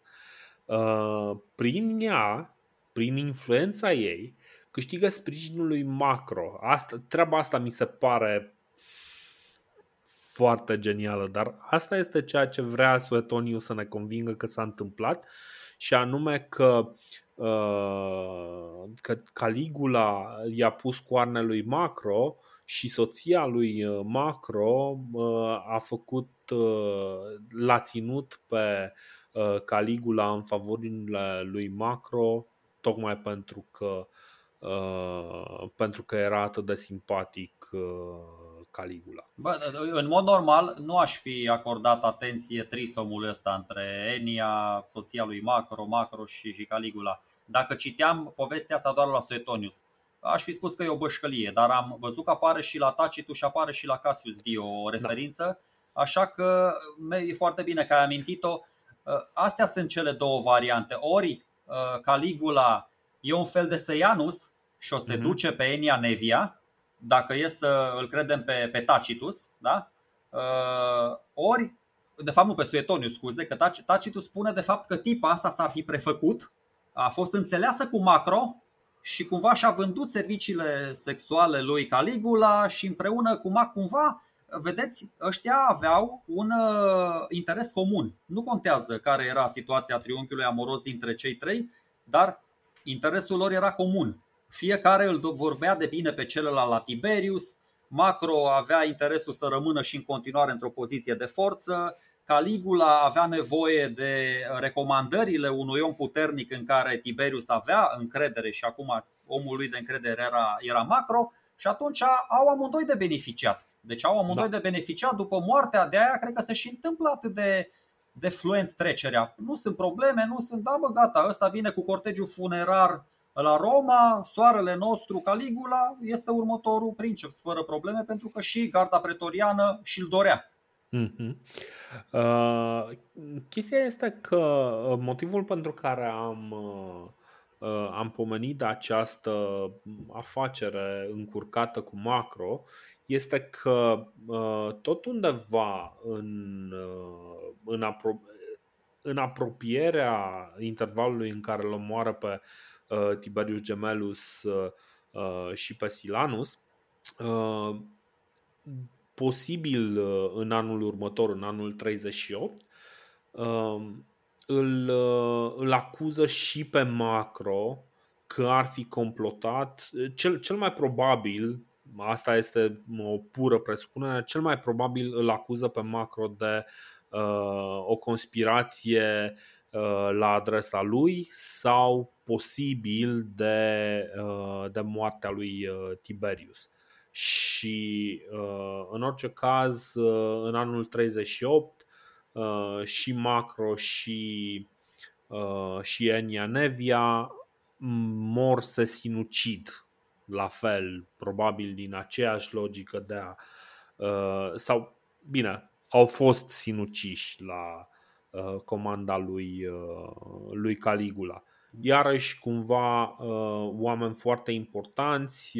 Poziția lui Macro este însă și mai, și mai interesantă și mai importantă, da. Pentru că Macro este șeful gărzii pretoriene. Este practic șeful celor care au dreptul să poarte sabie în jurul lui. E clar că pentru a-l elimina pe Macro, lucrurile trebuie să se întâmple într-un anumit fel, așa cum am făcut, cum am văzut în Sejanus, la Sejanus, însă nu știm exact care este povestea și Suetonius povestește de ea, este foarte neclar ce se întâmplă acolo. Tot ce știm este că după ce Macro este eliminat în felul acesta din, din imagine, Caligula devine destul de paranoic, pune nu unu, ci doi șefi ai gărzii pretoriene, în ideea că poate să-i manevreze pe unul contra celuilalt dacă este necesar și uh, exact asta ce, voiam să spun ceva și eu. Se întâmplă, ceva se întâmplă pentru că omul devine din ce în ce mai paranoic. Suetonius parcă ne spune că Pune, pune gărzile să schimbe în fiecare seară parolele, chestii de genul ăsta. Adică Caligula probabil simte, simte că este amenințat. Băi, tu, tu zici că sunt chestii da, dubioase și așa. Eu îți spun cum le văd. Uh-huh. Uh, și chestia asta de principiu pe care ai remarcat-o foarte bine. Într-adevăr, înainte de Sejanus au fost doi prefecți pretorieni. Ne mai aducem aminte dacă era colegială magistratura asta. Și după Macro s-a revenit iar la cei doi prefecți. Dar bă, eu n-am găsit nicio referință, dacă mă întreb, la istorici antici și nici la cei moderni. N-am găsit o explicație pentru chestia asta. De ce avem perioada asta cu un singur prefect? Așa că pot să vin și eu cu o explicație la fel de naivă și de idiotă, pentru că e plin de teorii istorice mult mai cretine decât ceea ce vorbim noi aici. Noi aici chiar suntem foarte articulați și, și logici. Dar pot să Hai vin să cu o... mulțume... pot... Mulțumim gură că ne lauzi. Pot să vin cu o idee dubioasă și să spun, bă, uite, e un singur om pentru că vrem să obișnuim plebea cu magistraturi ocupate de unul singur, cum e și princeps. Uite, pot să vin cu o idee din asta, lipsită de orice Posibil. fundament. Pur și simplu, o chestie, na. Și acum de ce au pus doi? Dar apropo de Macro, hai să spun cum văd eu lucrurile. Că Macro ăsta e un personaj foarte interesant, poate chiar la nivelul lui Sejanus. Uh-huh. Mă rog, uh, ei au fost foarte utili la începutul domniei lui Caligula, foarte, mă rog, uh, doar că ăsta era un tip foarte ambițios și bă, voia mai, mai mult. Uh-huh. Așa că l-a rugat pe Caligula să-l facă, ce să-l facă, prefect al Egiptului pentru serviciile aduse până atunci. Că el a zis, bă, uite, Egiptul e cea mai bogată provincie, să nu uităm, prin Egipt uh, trecea cea mai mare parte a comerțului cu India și cu China, prin, prin Marea Roșie, era grânarul Romei. Era provincia personală a împăratului, deci nu depindea de nimeni în afară de Caligula, decizia asta, și putea să, bă, și să și săturase uh, Macro, nu știu, avea și el o vârstă să stea printre soldați, mai bine se ducea cu nevasta acolo pe plajă în Alexandria, frumos, dar spera omul să, să facă o schimbare de peisaj. Și, cum să zic, aici vezi cum se, cum se repetă istoria. Chiar urma să obțină postul ăsta, dar între timp se îmbolnăvește Caligula. Și ce credeți? Că Macro avea în sânge chestia asta. Așa o văd eu. Atunci când află că împăratul e pe moarte, când actual așa, ce face? Păi a mai făcut odată, adică se aliază cu cel mai probabil moștenitor. Și în cazul de față, moștenitorul era Tiberius, Tiberius Gemellus. Uh-huh. Doar că gemel ăsta, Caligula, se face bine, Gemellus moare și încet încet Macro se pare că iese din, din grațiile lui Caligula, cum ai zis și tu. Pentru că chiar înainte, nu știu, în anul treizeci și opt, înainte să se îmbarce spre Egipt cu nevastă sa, să-și ia uh, împlinire postul ăsta de prefect. Apropo, postul de prefect al Egiptului este echivalentul guvernatorului pentru celelalte provincii. Da. Și ăștia, cei doi, sunt asasinați. Îmi place cum zice și Suetonius, primesc ordin să se sinucidă. Dar îmi place mult faza asta cu primesc da. ordin să se sinucidă. Păi și dacă nu execut ordinul, ce se, ce se întâmplă? Păi dacă nu-l execuți, nu îl executăm noi, da, executăm noi pe tine. Adică e simplu. Da, asta îmi place. Știi, băi, îți, îți ordon să te execuți singur. Bine, șeful, gata, mă. Pot să mă duc pe o insulă pustie și să nu mai știi nimic de mine. Da, deci asta este. Încep să moară oameni. Hai să-ți mai spun da. încă unul care moare. Pe lângă Silanus ăsta mai moare un tip, ăsta e foarte tare și îți spun și de aici că are și logică. Acum vine în, în apărarea lui, lui Caligula. E un tip, Marcus Lepidus, foarte tare. Nu, nu, triun, nu triunvirul coleg al lui Octavian și al lui Antoniu, alt Lepidus, mm. care a avut neinspirația să se căsătorească cu sora lui Caligula, Drusila. Asta nu era orice soră, era sora lui favorită. Dar orice ar însemna asta, nu zicem ce înseamnă soră favorită, dar o să zicem un pic, okay, o să mai zicem mai încolo. Dar Drusila fusese căsătorită înainte cu un alt tip pe nume uh, Lucius Cassius, da, Longinus. Cassius Longinus, da?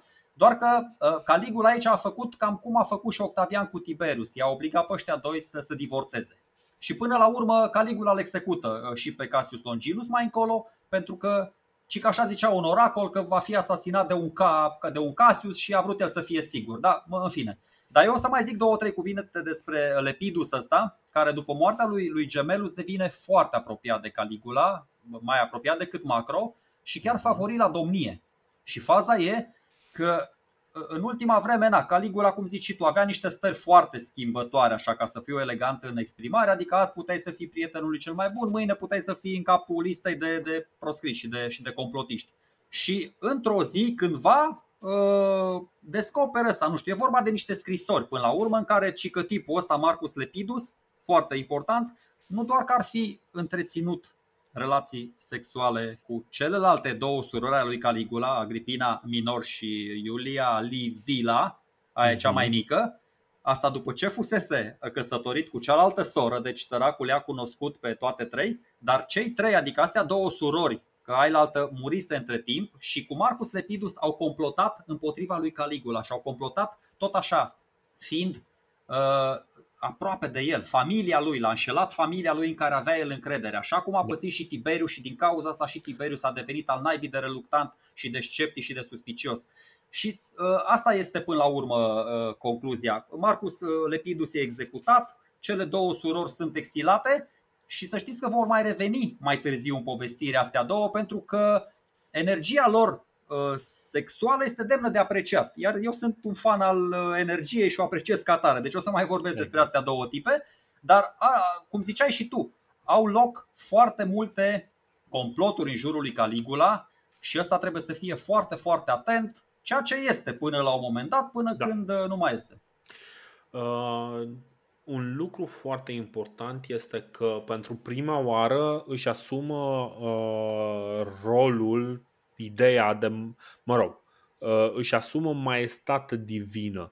E un lucru care era rezervat pentru cei care muriseră până, până înaintea lor, uh, era rezervat celor care muriseră, însă acum el își asumă um, pe nume propriu maestatea divină.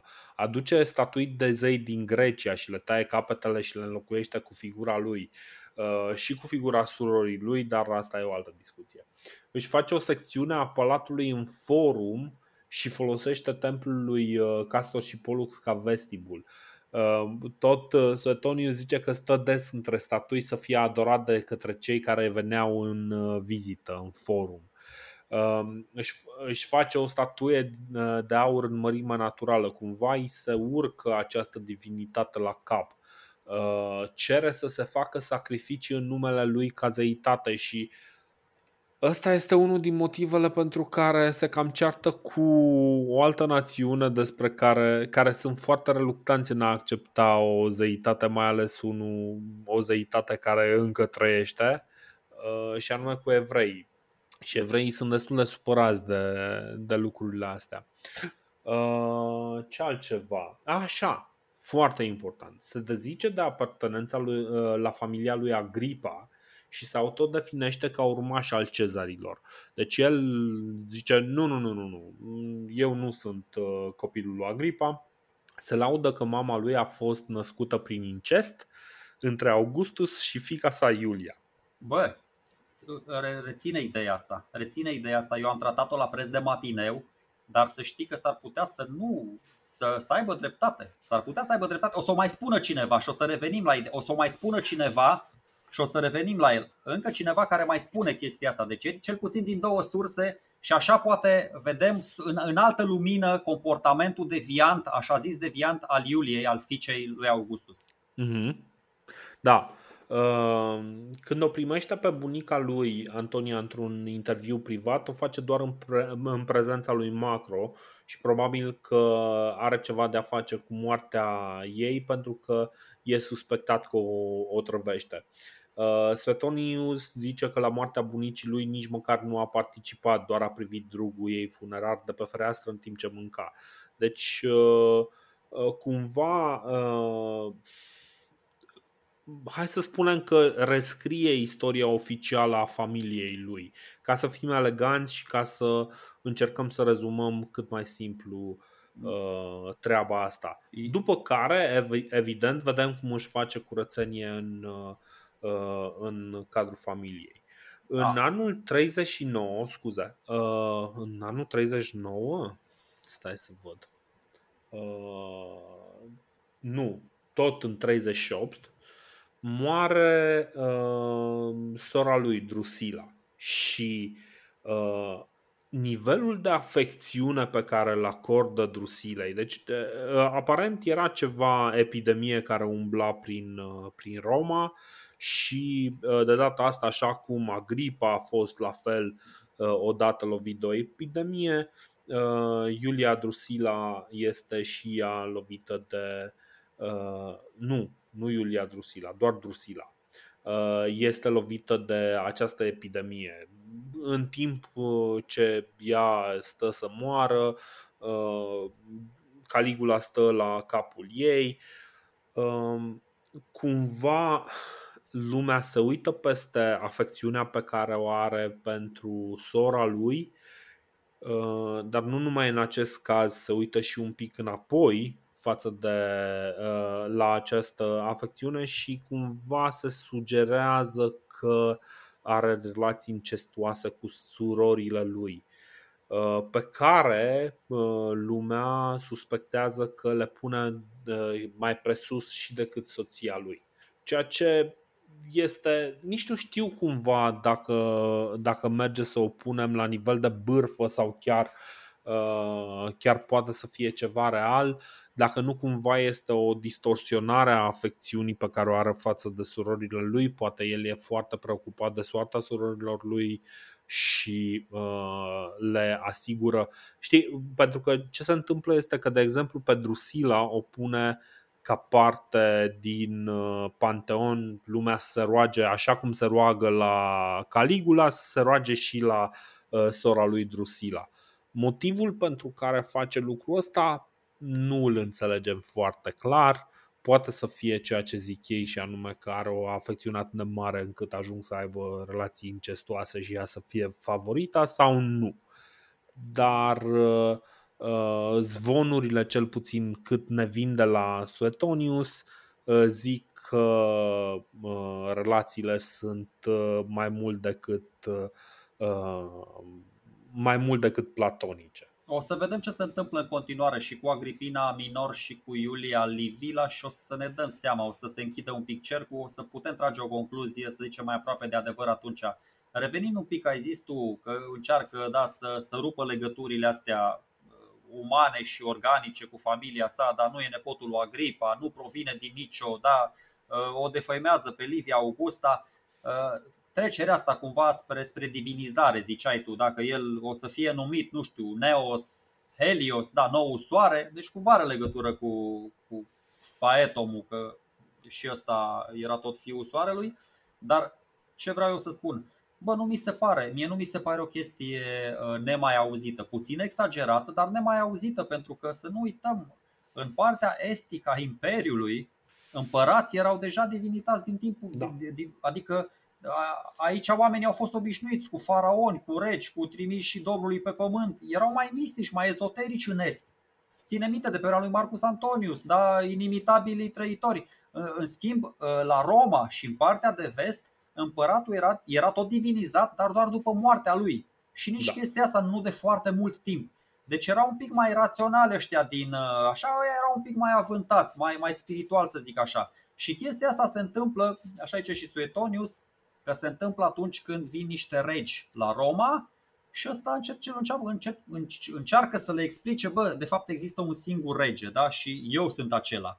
Și mm-hmm. să vedeți cum s-a făcut trecerea până la urmă. Deci tot așa vrea să ia o coroană, să-și o pună pe cap, dar mă rog, renunță când tot așa ăștia din anturaj îi spune, bă, șeful, șeful, știi, de fapt tu ești, adică ceea ce ești tu e, e mult deasupra măreției celorlalți regi. Adică, na, în mintea lui Caligula, și aici vreau să ajung, e, era deja, el ajunsese la o dimensiune din asta cosmică și divină, dacă nu degeaba era Pontifex Maximus. Pontifex Maximus, da, facilitează legătura dintre oameni și zei prin intermediul sacrificiilor sale. Doar că el, bă, nu mai voia să fie un, un mediator, voia să fie chiar zeu.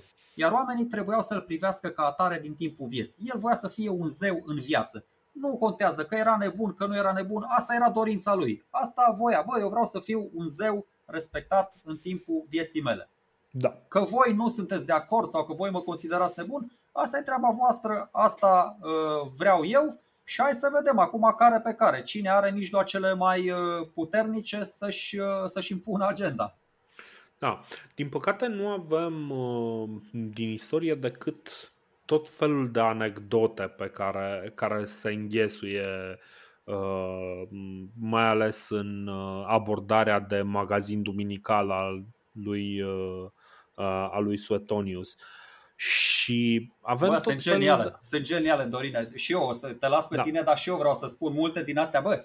Sunt prea bune, deci sunt prea bune să nu fie, bă, n-ai cum să inventez chestiile astea. Deci eu mă uitam și, bă, ce-s cu astea? Adică mi se par geniale, cele mai tare din toată istoria, bă. Deci, deci a, a, eu, eu n-am, n-am crezut că istoria poate fi atât de faină până, da, până exact. Când l-am citit pe Caligula. Bine, pe de altă parte, Commodus este celebru că ar fi ordonat ca un, ca un nobil să fie omorât după ce a citit cartea lui Suetonius, viața lui Caligula.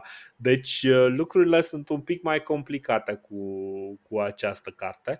Dar într-adevăr, uite, printre, printre alte anecdote, ah, hai să o zic pe asta, că nu e legată de, de comportamentul lui sexual deviant. Când la un moment dat merge prin, prin Roma și pe o alee vede noroi, ordonă ca noroiul respectiv să fie aruncat pe toga lui Flavius Vespasian, care atunci era uh, edil. Rețineți numele ăsta, pentru că numele ăsta va fi foarte important. De asemenea, uh, continuă cu bagiocura la adresa lui uh, Claudius. Uh, practic, Claudius este printre puținele lui rude care, unchiul lui Claudius, e printre puținele lui rude care scapă. Tot așa scapă pentru că e prea prost ca să fie uh, periculos. uh, Claudius are preocupări științifice. Asta a fost, se uită la el ca la un tocilar, la fel cum s-a uitat și, și Tiberius. Și uh, cumva uh, nu a pus foarte multă presiune pe, pe Claudius. Bă, cu Claudius e, e un caz foarte interesant, dar o să ajungem mai acolo. Claudius este fratele lui Germanicus, nu e orice papagal așa, deci da. na, el, el se preface, eu cred că și Claudius se preface foarte bine, poate chiar mai bine decât s-a prefăcut uh, Caligula.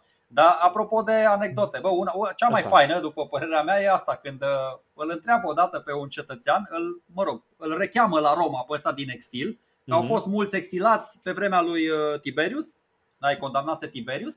Și îl întreabă, bă, dar tu ce faci acolo? Ce ai, ce ai făcut în exil? Cu ce vă ocupați acolo? Cu ce vă umpleți timpul? Și ăsta zice, păi m-am, am rugat zeii ca să, să moară Tiberius și să ajungi tu împărat. Bă, și atunci asta stă și se gândește și pe bună dreptate, adică făcând o paralelă logică, zice, bă, Caligula, bă, da, deci, deci toți cei care sunteți exilați uh, de el, vă doriți moartea lui. Păi toți cei care sunteți exilați de mine, îmi doriți moartea mie. Așa că a trimis toți soldații cu fiecare insulă și au ucis pe toți. Mi se pare genial. Da, e, e amuzant și nu este chiar atât de amuzant. Bine, normal că nu e amuzant. Bă, deci da. la, la Roma tot așa e o masă publică și e un sclav. Dar bă, eu vreau să le povestesc pe toate astea pentru că istoria Zici, nu e, istoria e sângeroasă, nu e lasă, așa că încercăm noi să o prezentăm frumos cu ghirlande. Deci la o masă publică, un sclav, asta sună ca un banc, știi? La o masă publică, un român, un evreu, un ruș, un ruș, un american, știi? Așa, Așa, e un sclav care sustrage un vas de argint de pe o laviță. Mă rog, e traducerea asta mai din anii cincizeci șaizeci. Bun, și tot așa, îl prinde ăsta Caligula, îl trimite pe călău să-i taie mâinile sclavului, îi le atârnă de gât și leagă o pancartă, știi, pe care scrie acolo pricina pedepsei și, mă rog, să fie dus în fața oaspeților. Deci, bă, sunt chestii foarte, foarte dure ce povestește Suetonius aici. Are tot felul de idei. Vrea să distrugă poete, poemele lui Homer, vrea să radă din toate bibliotecile scrierile lui Virgiliu și lui Titus Livius. Unul cică n-avea talent, Virgiliu zice că, bă, scrie foarte prost ăsta. Și despre Titus Livius spune, bă, ăsta... Asta scrie numai prostie, asta n-are cel mai prost istoric pe care l-am citit în viața mea. Deci, deci omul neputos de pământ, îi zăpăcește, deci el e singurul zeu. Bă, varză îi face pe toți, adică bine, și chestii super, super dure. Bine, și, și despre Seneca, știi ce zicea, nu? Despre Seneca zicea că lui nu prea îi plăcea vorbirea asta puternic decorată și Seneca era printre de-aștia, retorică, chestii, știi? Și îi spune că compozițiile lui sunt nisip fără, fără liant, știi, fără ăsta, da. Să, ce, ceva să le lege, știi, ceva de genul nisip fără conținut. Corect, asta, Cam... pentru că și, asta și pentru că Seneca îl acuză de lipsă de stoicism, pentru că ăsta se dedă la tot felul, ăsta nu rezistă, ăsta e mai mult epicureist, hedonist. Și atunci deranjează pe Seneca, zice, bă, ăsta cedează la toate plăcerile lumești și na, dar să-ți spun. Deci, bă, se ducea, îi ardea cu fierul roșu pe cetățeni, îi punea să lucreze în mine, nu știu, îi închidea în cuști, îi punea să meargă în patru labe, complet aleator. Îi condamna pe unii pentru că nu jurau pe divinitatea sa. Îi obliga pe părinți să asiste la torturile copiilor. Bă, și hai să spun astea, că hai să, să revenim la partea asta sexuală, că e mai, da. e, e mai, e mai amuzantă. Deci... Așa. Pe lângă faptul că trans, să transform, transformă palatul ăsta într-un bordel, dar fii atent ce face. Ok, că întreține relații sexuale nu contează, pune vestele altora cu, mă rog, se și dădea mare cu chestia asta. Sensura cu nevestele altora. Câtă vreme ăștia erau plecați, să zicem că erai plecat ba într-o campanie militară, ba într-o provincie, ba într-o călătorie de afaceri. Tu erai plecat, nevasta ta era între timp căsătorită cu Caligula și până să vii înapoi ăsta divorța, până să vii, până să ajungi acasă. Bine, o, o, un exemplu mult mai mișto, bănuiesc asta vrei să zici, dar lasă mai zic, mai zic și eu. Ce la căsătoria Liviei Orestia cu Gaius Piso se prezintă la ceremonie, ordonă ca Livia să, dus, să fie dusă la el acasă și după câteva zile divorțează de ea. După care, la vreo două luni, o exilează pe motiv că s-a întors la fostul ei soț. Știi? Punând chestia asta în perspectivă cu exemplul pe care l-ai dat tu cu ce se întâmplă cu ei exilați, nu pare o poveste de succes pentru Piso. Bă, dar astea mi se par foarte azlie, adică se ducea pe la nunți, se ducea asista la anunț așa aleator, începea să-i abuzeze și pe soț și pe soție cu rândul, așa nu conta. O să vedeți da. că la, la roman nu conta de ce sex erai, că erai feminin, că erai masculin, principele te, te accepta și te plăcea la fel de mult. Adică, serios. Băi, un egalitarian, avant la letră. Asta spun, pe lângă faptul că și-ar fi obligat toate surorile să se prostitueze, mă rog, în timp ce lui plăcea să privească, le-a impus cu cine să se mărite, când să divorțeze. Na, după, ca, după care, printre, printre păcatele lui uh, extraordinare, dincolo de faptul că îi plac cursele de cai și alte plăceri de-astea lumești, uh, se combină cu Cesonia, o femeie cu moravuri mai ușoare, care, să zicem, nu avea, avea un istoric sexual ceva mai bogat, și uh, îi face un copil, uh, Iulia Drusila. Problema este că îl face în vreo lună, adică vreo lună l-are gata născut, ceea ce lumea își pune niște semne de întrebare. Da, mă, dar zei, da, da, da, da, zei au capacitate, adică pot să facă zei să, să comprime da, exact, timpul, exact. Să comprime, adică na, mai, mai avem niște exemple cu Fecioara Maria, da, mai avem niște băi, exemple. De, de, deci e, e vorba aia, știi, nouă, dacă o femeie face un copil în nouă luni, nouă femei, încât... știi? Cesonia încât era cât nouă femei. Bine, deci astea sunt iarăși bârfe care, care circulă. Și ce, ce se întâmplă? Că până la urmă o să putem să, să discutăm despre toate bârfele pe care le pune. Și sunt, sunt simpatice. Adică putem să citim chestia asta chiar cu oarecare detașare și sunt simpatice. Doar trei, doar trei mai vreau și după aia Haide, rămâne, rog, nu, nu ne mai amuzim, nu, nu ne mai amuzăm după aia, suntem iar serioși. Bă, ci că închidea hambarele de grână intenționat doar ca să-i vadă pe cetățeni cu mor de foame. Okay. Încă, încă una. Ok. Știi, suntem la gluma la aia. Știi, eu zic o glumă, dacă tu râzi e bună gluma, dacă tu mai zici o glumă și eu râd, iar e bună gluma. Bun, uh, îi dădea Îi dădea hrana animalelor pe gladiatorii cei mai bătrâni, că pe cei mai tineri, ah. că pe cei mai tineri, pe cei mai tineri îi scotea la licitație, îi licita ca să facă rost de bani, o să vedem ce se întâmplă, că tot toate toate cheltuielile astea au până la urmă au un tain, adică până la urmă își aduc și ele obolul. Uh, și pentru hrana animalelor care era prea scumpă, îi lua pe unii condamnați de drept comun și îi lăsa să fie sfâșiați de de fiare. Și multe mm-hmm. altele din toate domeniile. Astea cu, cu Dar fast. Nu am spus-o pe cea mai meseriașă. A, da, pe da, unul da, da. din cai, incitatus, îl aducea la masă și oferea orz aurit. Nu înțeleg care e șmecheria cu asta. uh, Și îi dădea să bea vin. Și uh, promite că îl face consul. Bine, doar promite. Chiar și uh, Dio Cassius Dio Cassius spune că e o promisiune pe care ar fi dus-o la capăt dacă ar fi, dacă ar fi trăit mai mult Caligula. Și mai e încă, încă una foarte simpatică.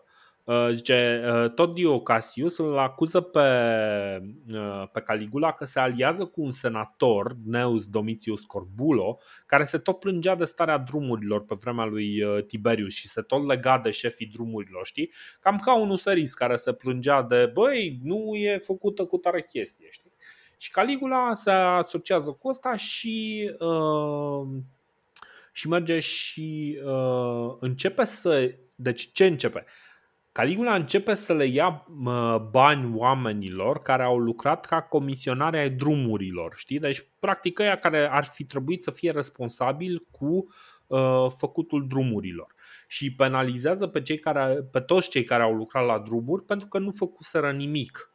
Știi? Și efectiv le ia banii pentru că au Cică. stat la, ca, și, ca și șef la drumuri și n-au făcut nimic. Și că știi? Bă, știu că locuiesc în România și mă uit la drumurile noastre și nu, nu se întâmplă nimic de treizeci pa, pa, de ani. Da. Parcă ar fi bun un Caligula acum.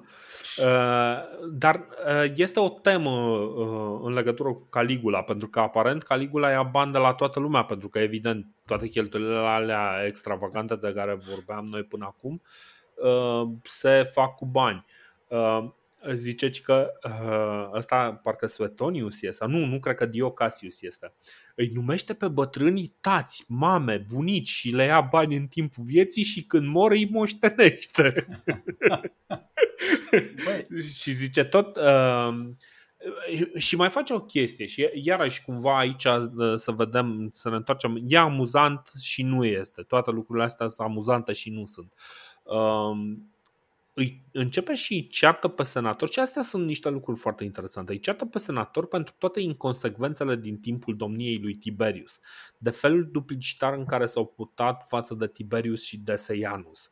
Um, și zice, bă, a, voi nu ați fost ăia care l-ați sprijinit pe Sejanus? Da, noi l-am sprijinit, dar nu ați fost voi ăia care l-ați condamnat. Păi atunci sunteți și voi condamnabili, că voi l-ați sprijinit pe Sejanus. Și chestii de genul ăsta, știi?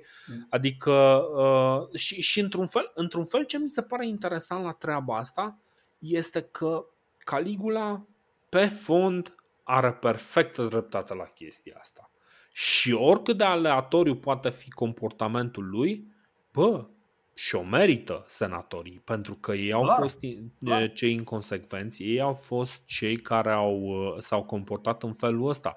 Dacă, dacă vedem niște lucruri, și o să vreau să pun o perspectivă un pic mai încolo, dar în momentul în care îl omorâm pe Caligula e timp. Dorine, cel care luptă cu o hidră, apropo, de, ne întoarcem la hidră pentru poporul roman și la așa, așa cel care luptă cu o hidră este principele. Senatul, da. Senatul are mult mai multe capete și îl pot ataca pe princepe, pe princeps din mai multe poziții. Eu îți spun, Senatul nu refuză, refuză doar autoritate, dar adică nu că refuză, iar și responsabilitatea, autoritate. Ei încă au foarte multă putere senatorii, da. încă au foarte multă influență. Sunt senatori cu pedigrii, provin din familii foarte, foarte șmechere. Ce facem noi acum, că acum îmi dau seama, bă, noi suntem ca la Mythbusters. Vă spunem ce legende circulă în jurul lui Caligula și încercăm să le, mă rog, să le demitizăm sau să o, vedem dacă... O, o, o să încercăm. Deci, care e chestia? Deci, ce se întâmplă? Și, și aici, aici vreau să, să stăm un pic, pentru că la, la genul ăsta de chestii mie mi-a dat knockout. Știi? Care este reacția Senatului? Deci, Când, când vine în Senat și ceartă pe senator pentru toate inconsecvențele, le reproșează toate chestiile astea, redeschide procesele de maestas, de lez majestate. Și inițial, senatorii se sperie, știi? Și stau un pic să vadă, bă, dar ce se întâmplă? Ăsta vine cu cuțitul după noi. După care, a doua zi, îl laudă pe Caligula ca fiind cel mai sincer și pios conducător și se oferă să facă anual sacrificii clemenței sale. Deci chestia asta mi se pare absolut genială. Ăștia au stat să gândească, zic, bă, ăștia, Caligula acum are practic la mână un instrument cu care poate să vină să ne omoare. Ce facem? Păi îl trimitem pe Vadim Tudor să-i facă cântarea lui Ceaușescu. Cam asta se întâmplă. Băi, trebuie să înțelegi că nici senatorii nu vorbeau chiar pe același ton, pe, același, pe aceeași voce. Erau, na, erau și pe vremea Republicii. Cato și Cicero, deși erau în aceeași tabără, de multe ori aveau viziuni contrare. Pompei se certa cu Cezar. Bine, dar Cezar aici, se certa... aici toți senatorii au cam fost de acord că, că Caligula este cel mai, cel mai bun și mai pios, cel mai sincer și mai pios. Și i-au votat în unanimitate probabil să facă anual sacrificii clemenței sale. Deci... Păi, eu știu, Dorine, dar uite-te un pic, ți-am zis, la senatorii aia tineri care acum erau chestori sau edili, care de-abia intrau în senat, habar n-aveau cei cu ei, votau și ridicau mâna așa că le zicea liderul de grup. Mulți n-au citit legea, știi cum e și la noi în senat, în parlament, nu e nicio... Tu ai dreptate în principiu și Caligula, Caligula își dă seama, bă, stai un pic că unchiul meu Tiberius, bă, nu era așa de dus cu pluta, adică îi considera pe ăștia, după da. ce a încercat să le dea cu două mâini puterea și au văzut că ăștia joacă la două capete, și cu Sejanus și cu el, când cu unii, când cu alții, și de fapt ei încearcă prin tergiversările astea să-și rezolve ei toate problemele, că mai aveau două, trei provincii acolo, dar în rest și în Italia, cu toate proprietățile, cu toate latifundiile, cu toate și ecveștrii care au venit. Deci încă mai aveau, dacă e să o luăm așa, cât ce porțiune din plăcintă aveau senatorii și ce porțiune din plăcintă avea principele, eu înclin să cred că era jumii-juma, poate chiar mai mult la senator, că ăștia erau mai mulți, da. Dar deocamdată principele, chiar dacă era din punct de vedere legal deasupra legii, nu putea fi atins de nimic. Dar senatorii puteau fi condamnați totuși. Bă, era într-o poziție de inferioritate, pentru că nu știa, erau atâtea atacuri din atâtea poziții încât nu puteai să fii pregătit pentru toate. Și o să vedem. Cezar a luat-o în barbă, Octavian a fost mai priceput, Tiberius da. La fel, dar nu poți să te ap, să fii pregătit tot timpul și să, și să na, pentru toate atacurile astea. O altă anecdotă și uh, cu asta o să terminăm cu anecdotele referitoare la relația lui în Roma cu Senatul. Uh, se referă și cumva aici uh, e o treabă pe care o zice Suetonius. Um, unul din oamenii lui de încredere, un tip pe numele lui Protogenes, uh, intră într-o zi în, în senat, se uită urât la un anume Scribonius Proculus și zice uh, băi, ceva de genul salut tuturor, mai puțin ție că tu urăști pe împărat. La care senatorii cum reacționează? Aplauze. Sar pe ăla și îl, și îl căsăpesc, îl linșează, îl omoară pe loc. Și uh, Suetonius cumva dă, dă această, această poveste ca un titlu, băi, iată cât de crud este Caligula. Dar știi care e faza? Că nu Caligula este ăla care e crud, ci senatul este, este ăla. Și sunt, sunt o, o mulțime de semne de întrebare pe care ajungi să fii paranoic în momentul în care citești cele două surse care sunt, din păcate, pentru perioada asta cel mai puțin de încredere, dar sunt singurele care au conținut pe perioada care ne interesează, și anume Cassius Dio și, uh, și Suetonius. Bă, să știi că eu l-am mai descoperit și pe un uh, filo din Alexandria, mai scrie și Seneca, două, trei chestii, mai scrie și Flavius Iosefus. Și da. Spre surprinderea ta, Io- Iosefus scrie despre moartea lui Caligula. Da, da, da, da. da. Spre surprinderea ta, bă, nimeni nu-l, nu-l zugrăvește ca fiind un tip chiar atât de nebun. Adică îi zic, bă, ok, e excentric, ia niște decizii dubioase, dure, dar îți spun, este care pe care, cum ai zis și tu, bă, n-ai ce să... Ok, sunt și senatorii cruzi și nebuni și așa, dar n-ai cum ca să reziști Hai. împotriva lor și n-aveai, adică și Caligula, clar. Și dacă zicea Suetonius și dacă nu zicea Suetonius, putea să nu zică nimeni. Și Augustus și Tiberius și Cezar erau la fel, Dorine. Erau la fel.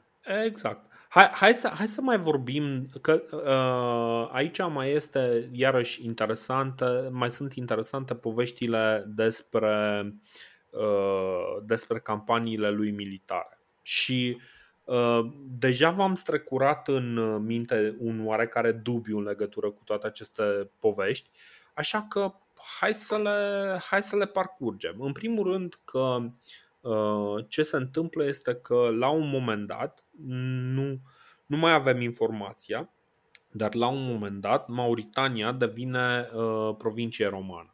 Uh, asta se întâmpl- se întâmplă sub, uh, sub Caligula, nu știm cum s-a întâmplat, nu avem nimic scris, nu, nu există nimic scris pe tema asta, doar un rezumat. Mauritania devine parte din, din administrația romană. Păi știu eu mai multe chestii, dacă, adică chiar... A, poți să zici. Dar după ce termin povestea, adică doar așa, două, trei chestii. A, așa. După care știm că în Caligula are o campanie în, în Germania. Campania în Germania este descrisă un pic de, de uh, cred că de Suetonius, nu mai știu exact unde e povestea. Povestea e că la un moment dat își pune oamenii să atace o pădure, uh, prind uh, câțiva aliați, îi duc înapoi la Roma ca și mamă ce succes am avut noi. Uh, cumva Suetonius încercând să ne explice că Uh, oricât de mult succes ar clama Caligula care avea, de fapt a fost uh, o acțiune minoră, neinteresantă, neimportantă. După care uh, merge în Galia, unde în Galia la Lugdunum organizează niște jocuri unde iarăși uh, Caligula își arată această cruzime, știi, pentru că pe câștigătorii premiază și pe pierzătorii pune să, să le scrie poeme câștigătorilor și dacă nu sunt în stare să le facă poeme suficient de bune, îi pedepsește, îi torturează, îi chinuie extraordinar. După care, după care organizează un atac asupra Britaniei.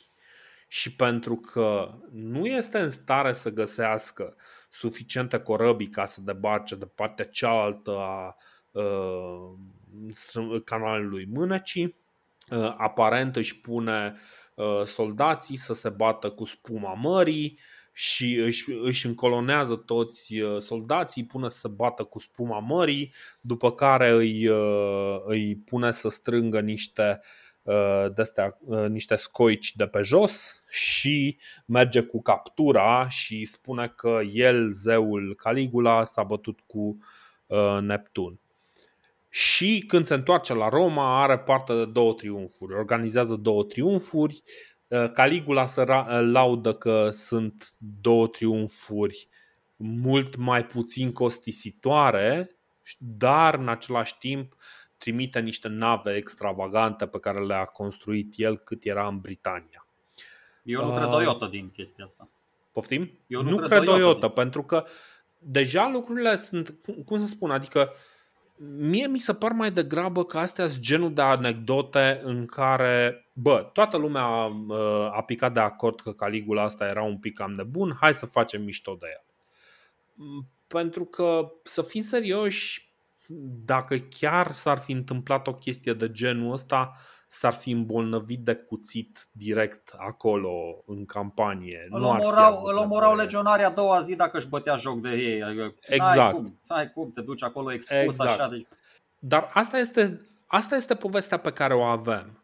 Știi? Și o să punem în perspectivă un pic mai încolo, dar uh, acum uh, mai avem de zis păi, până la urmă... Pe plan extern, cum zici și tu, eu zic că se descurcă destul de bine, adică nu pierde nicio provincie, mă rog, se mai extinde un pic în nordul, în nord-vestul Africii, dacă transformă... Consoli... Da, cu da.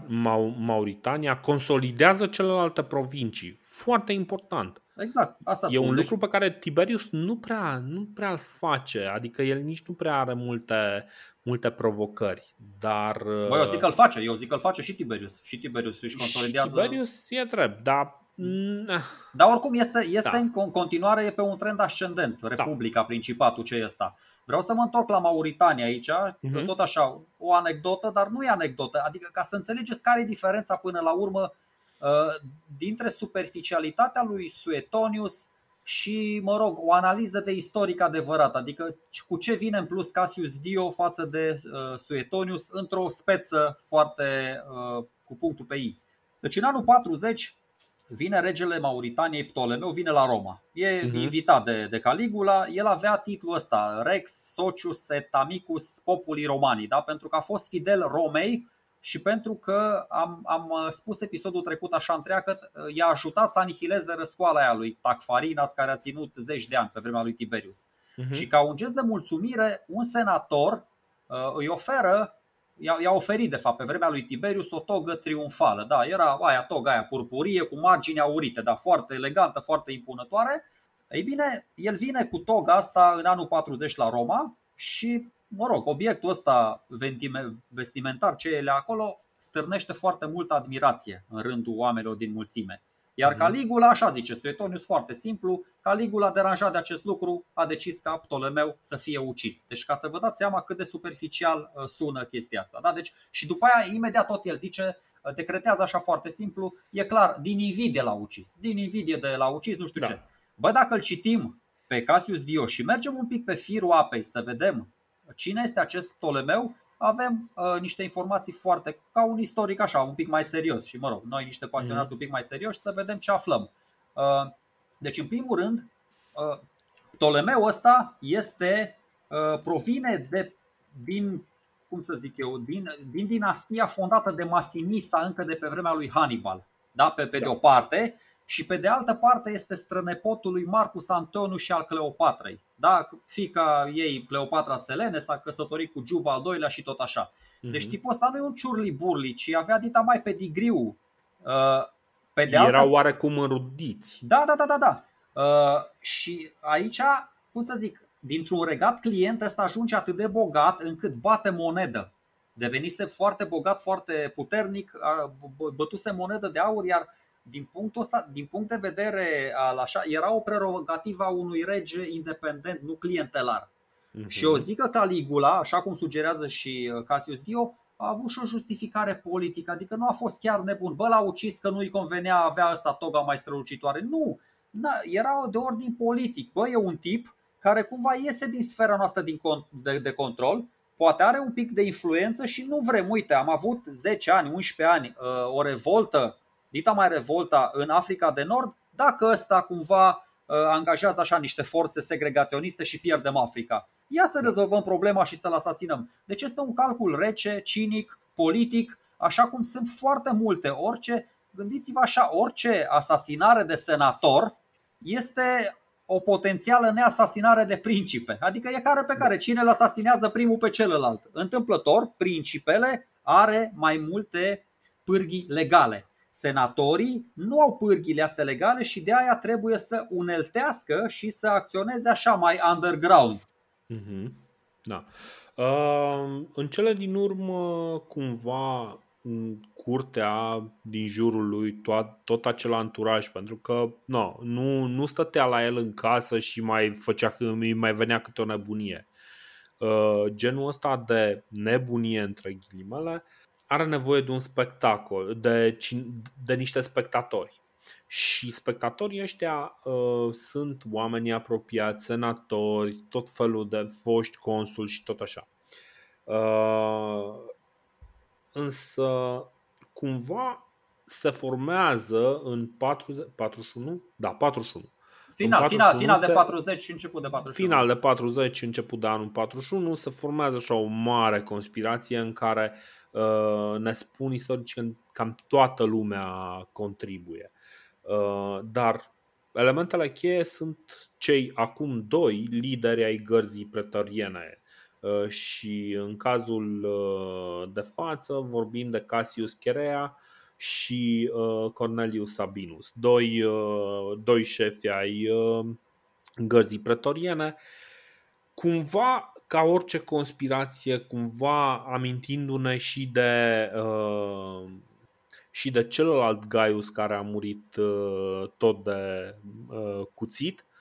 Tot de cuțitul lui Cassius, ca să zic așa. Tot de cuțitul unui Cassius. Uh, lucrurile sunt un pic mai complexe. Toată conspirația dorea o oarecare restaurare a Republicii, dar lucrurile sunt destul de confuze. Ce este cert este că există doi oameni care au determinarea de a face lucrul ăsta și cei doi ajung la o înțelegere, dar ce este mult, este mult prea mult. Dorină, știi, știi ce a umplut paharul? Ce cred eu că a umplut ce? paharul?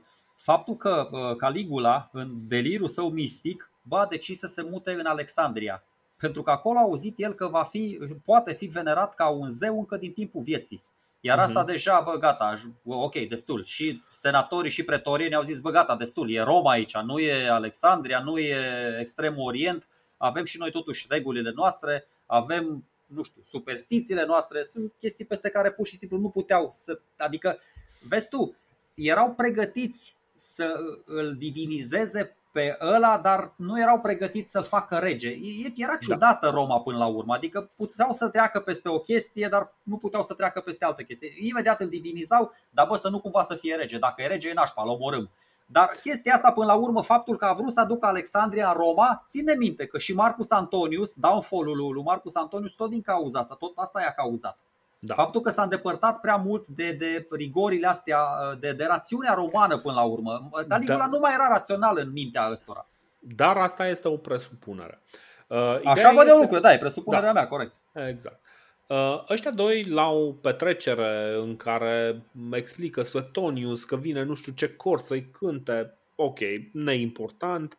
Uh, ăștia doi evident îl urmează pe, pe, pe Caligula într-un spațiu un pic mai, uh, mai îngust și acolo îl, uh, îl ucid. Sunt primii care uh, bagă cuțitul în el. Dar, spune Suetonius, nimeni din cei care erau prezenți nu s-a oprit de la băga și ei câte un cuțit în uh, Caligula. Cassius Dio zice cu mare satisfacție, după trei ani, nouă luni și douăzeci și opt de zile, Gaius a învățat că nu e un zeu. Chestia asta mi se pare e atât bună, de dramatică, e, bună, e foarte bună. bună. Mi-amintește cumva de uh, de glumele pe care le face Călina la podcastul ei. Uh, dar uh, excelent, deci uh, foarte, foarte bună rezumată treaba asta. Și acum uh, ce se întâmplă, ce se întâmplă după? Pentru că cumva era inevitabil. Dacă oamenii ăștia chiar simțeau că au uh, bocancul pe gât, era clar că la un moment dat lucrurile o să ia razna, exact așa cum se întâmplă cam cu toți marii dictatori care nu sunt în stare, care până la urmă scapă din mână lucrurile. Ce se întâmplă este că primul lucru pe care îl fac pretorienii e să caute în, în palat toți moștenitorii lui, lui Caligula pentru a se asigura că Nu, nu pretorienii, ci uh, senatorii. Caută în palat moștenitorii. Nu mai știu dacă pretorienii o omoară pe Cesonia și pe fiica ei. Bă, ba, da. uh, pre- Pretorienii sunt aia care o omoară. Da, da, da, da, da. Dar uh, un lucru pe care îl fac pretorienii este să-și asigure pielea. Și cum își asigură pielea? Vă mai amintiți de Claudius, cel de care ziceam noi că e luat de prost și de Tiberius și de uh, uh, și de Caligula. Caligula. Este luat de prost și de ăștia, de pretorieni, care zic, bă, ăsta este prost, după cum, cum s-a stabilit. Uh, și sunt, uh, sunt niște lucruri foarte, foarte interesante care se întâmplă. În timp ce senatul și-ar dori cumva să recapete complet puterea și să elimine toată, toți urmașii lui Caligula, lucrul ăsta nu se, nu se întâmplă, tocmai pentru că pretorienii, foarte dornici de a-și păstra utilitatea și privilegiul până la urmă, decid că Claudius este următorul conducător al Romei. Dacă ar fi fost o ultimă șansă pentru ca Roma să fie republică, asta ar fi fost.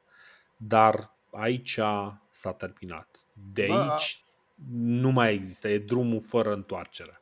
Faza cu, cu asasinarea lui Caligula ți arată totuși cât de sângeroasă e istoria. În primul rând, pe vremea aia nu puteai să arunci o bombă nucleară de la zece mii de metri, să mergi mai departe, să zici că nu știi ce s-a întâmplat. Da? Uh-huh. Atunci omorai oamenii cu sânge rece, te duceai, da. Îi spintecai cu sabia. Imaginați-vă, apropo de istorie, ca să înțelegeți ce e istoria aia, că, ok, ne-am amuzat, dar hai să vă prezint și niște imagini mai crâncene. Gladiusul ăla intră într-un om. Da? Intră curată sabia aia și iese plină de sânge. E un roșu așa prins care lucește pe lama scântâietoare. Pot să vă fac aici o imagine plastică. Dar bă, au luat, deci mai era o fetiță în camera aia. A venit uh-huh. un malac și a dat-o cu capul atât de tare de perete că pur și simplu i s-a crăpat craniul, da? I se vedea creierul, sânge pe acolo. Deci asta e istoria, oameni buni, din păcate. Asta era poveste... istoria. Bine, povestește Suetonius cu nici nu știu dacă e cu oarecare satisfacție. Um, dar povestește cum, uh, cum, cum mânjește uh, uh, cu pereții palatului cu creierii fetiței. Deci, ceea ce păcate, este o imagine într-adevăr groaznică. Da, din păcate nu sunt lecturi uh, așa de a dormi copii sau de citi la o cafeluță, dar mă rog, eu consider că e, e foarte important să prelucrăm istoria, să o îndulcim puțin pentru copii, dar istoria adevărată, bă, nu e, nu e deloc nici cosmetizată, nici coafată, cel puțin, dar nici acum, nici în zilele noastre. În trecut, cel puțin, era super sângeroasă, super criminală, super crâncenă. Nu... Deci, mă rog, istoria e complicată, să zic așa, și e foarte, foarte dură, mai ales, mai ales când intră instituțiile de forță în, da? Și acum, aș fi tentat să mă refer la, la creșterea bugetului instituțiilor de forță, dar o să vedeți, garda pretoriană în Imperiul Roman va avea un cuvânt din ce în ce mai mare de spus și da. începe, începe cu următorul împărat care este propus chiar de garda pretoriană. Uh, da, exact. Și acum vreau să, să ne întoarcem un pic, să ne întoarcem un pic și să facem o analiză critică a absolut tot ce am debitat noi în episodul ăsta. Nu e, nu e stilul meu să zic, bă, încercați să ștergeți tot și să luați faptele pe care le auziți și să le gândiți critic. Gândiți-vă că Suetonius, Dio Cassius, care au grosul mărturisirilor despre, uh, despre Caligula, au m- o agendă deosebită. Nu știm care e agenda asta și asta este ceea ce mă frustrează. Pentru mine, uh, acest episod despre Caligula a fost unul din cele mai solicitante posibile. Odată că a trebuit să mă bag într-o, într-o mlaștină din punct de vedere moral, pentru că tot ce se întâmplă cu Tiberius pe, pe final, toată, toată perversiunea și, și toată cruzimea lui, lui Caligula, așa cum este ea pictată de Suetonius, pare aproape de carnaval, dacă te uiți cu o oarecare distanță. Dar am încercat să intru în fiecare din, din punctele astea cu un ochi critic, pentru că Suetonius cumva, în momentul în care spune, bă, ăsta a fost principele, hai să vă spun despre monstru, deja mi se pare că trece într-o zonă unde nu mai face istorie. Deja trece într-o zonă unde pune niște fabulații. Și cred că multe dintre lucrurile astea sunt interpretări exagerate.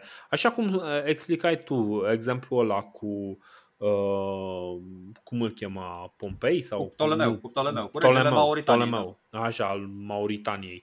Uh, sunt to- sau uite, de exemplu, are are un uh, un alt exemplu foarte bun de care nu am pomenit. Uh, Suetonius spune că m- Tiberius ar fi spus despre Caligula că o să fie, o să ajungă să fie uh, împărat doar în momentul în care o să poată să treacă pe cal prin golful din Napoli. Nu mai știu cum îi spune uh, între, golfului. Da, da, e un lac între Baie uh, și Puteoli, da, eu face el. Da, da, da, go- golful Puteoli. Da. Și ce face el în treizeci și nouă, aparent, uh, și e, e posibil să se fi întâmplat lucrul ăsta, e posibil să nu. Face un pod peste golful Baie din Napoli, lung de trei mile romane. Teoretic, motivul pentru care îl face este fie să rivalizeze cu ahamenizii Serse și Darius, care trecuseră așa Dardanelele, fie ca să contrazică pe Tiberius cu, cu treaba asta.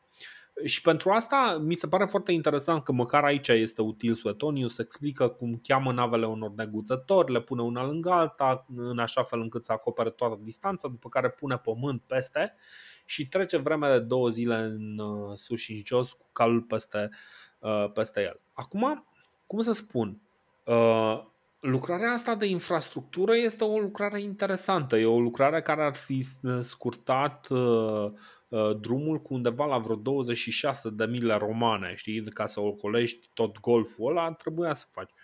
Este un proiect care ar putea să fie interesant, un pic megaloman, dar are o, o, o utilitate practică și mm, nu, prea are, fiecare... nu, nu, nu prea are practică, pentru că pe podul de pontoane nu poți să treci orice greutate, că ți se scufundă, ți, ți se deplasează vasele alea și na. Deci e, e neclar ce se întâmplă acolo și cum să spun? De exemplu, iarăși, Suetonius se tot plânge, băi, bag în faliment, tot, tot cheltuie toți banii, bag în faliment, tot ia, tot ia banii altora. Păi da, dar banii câtora să, să ia? Adică, la un moment dat, stai să te întrebi, bă, ăia sunt mai mulți decât el.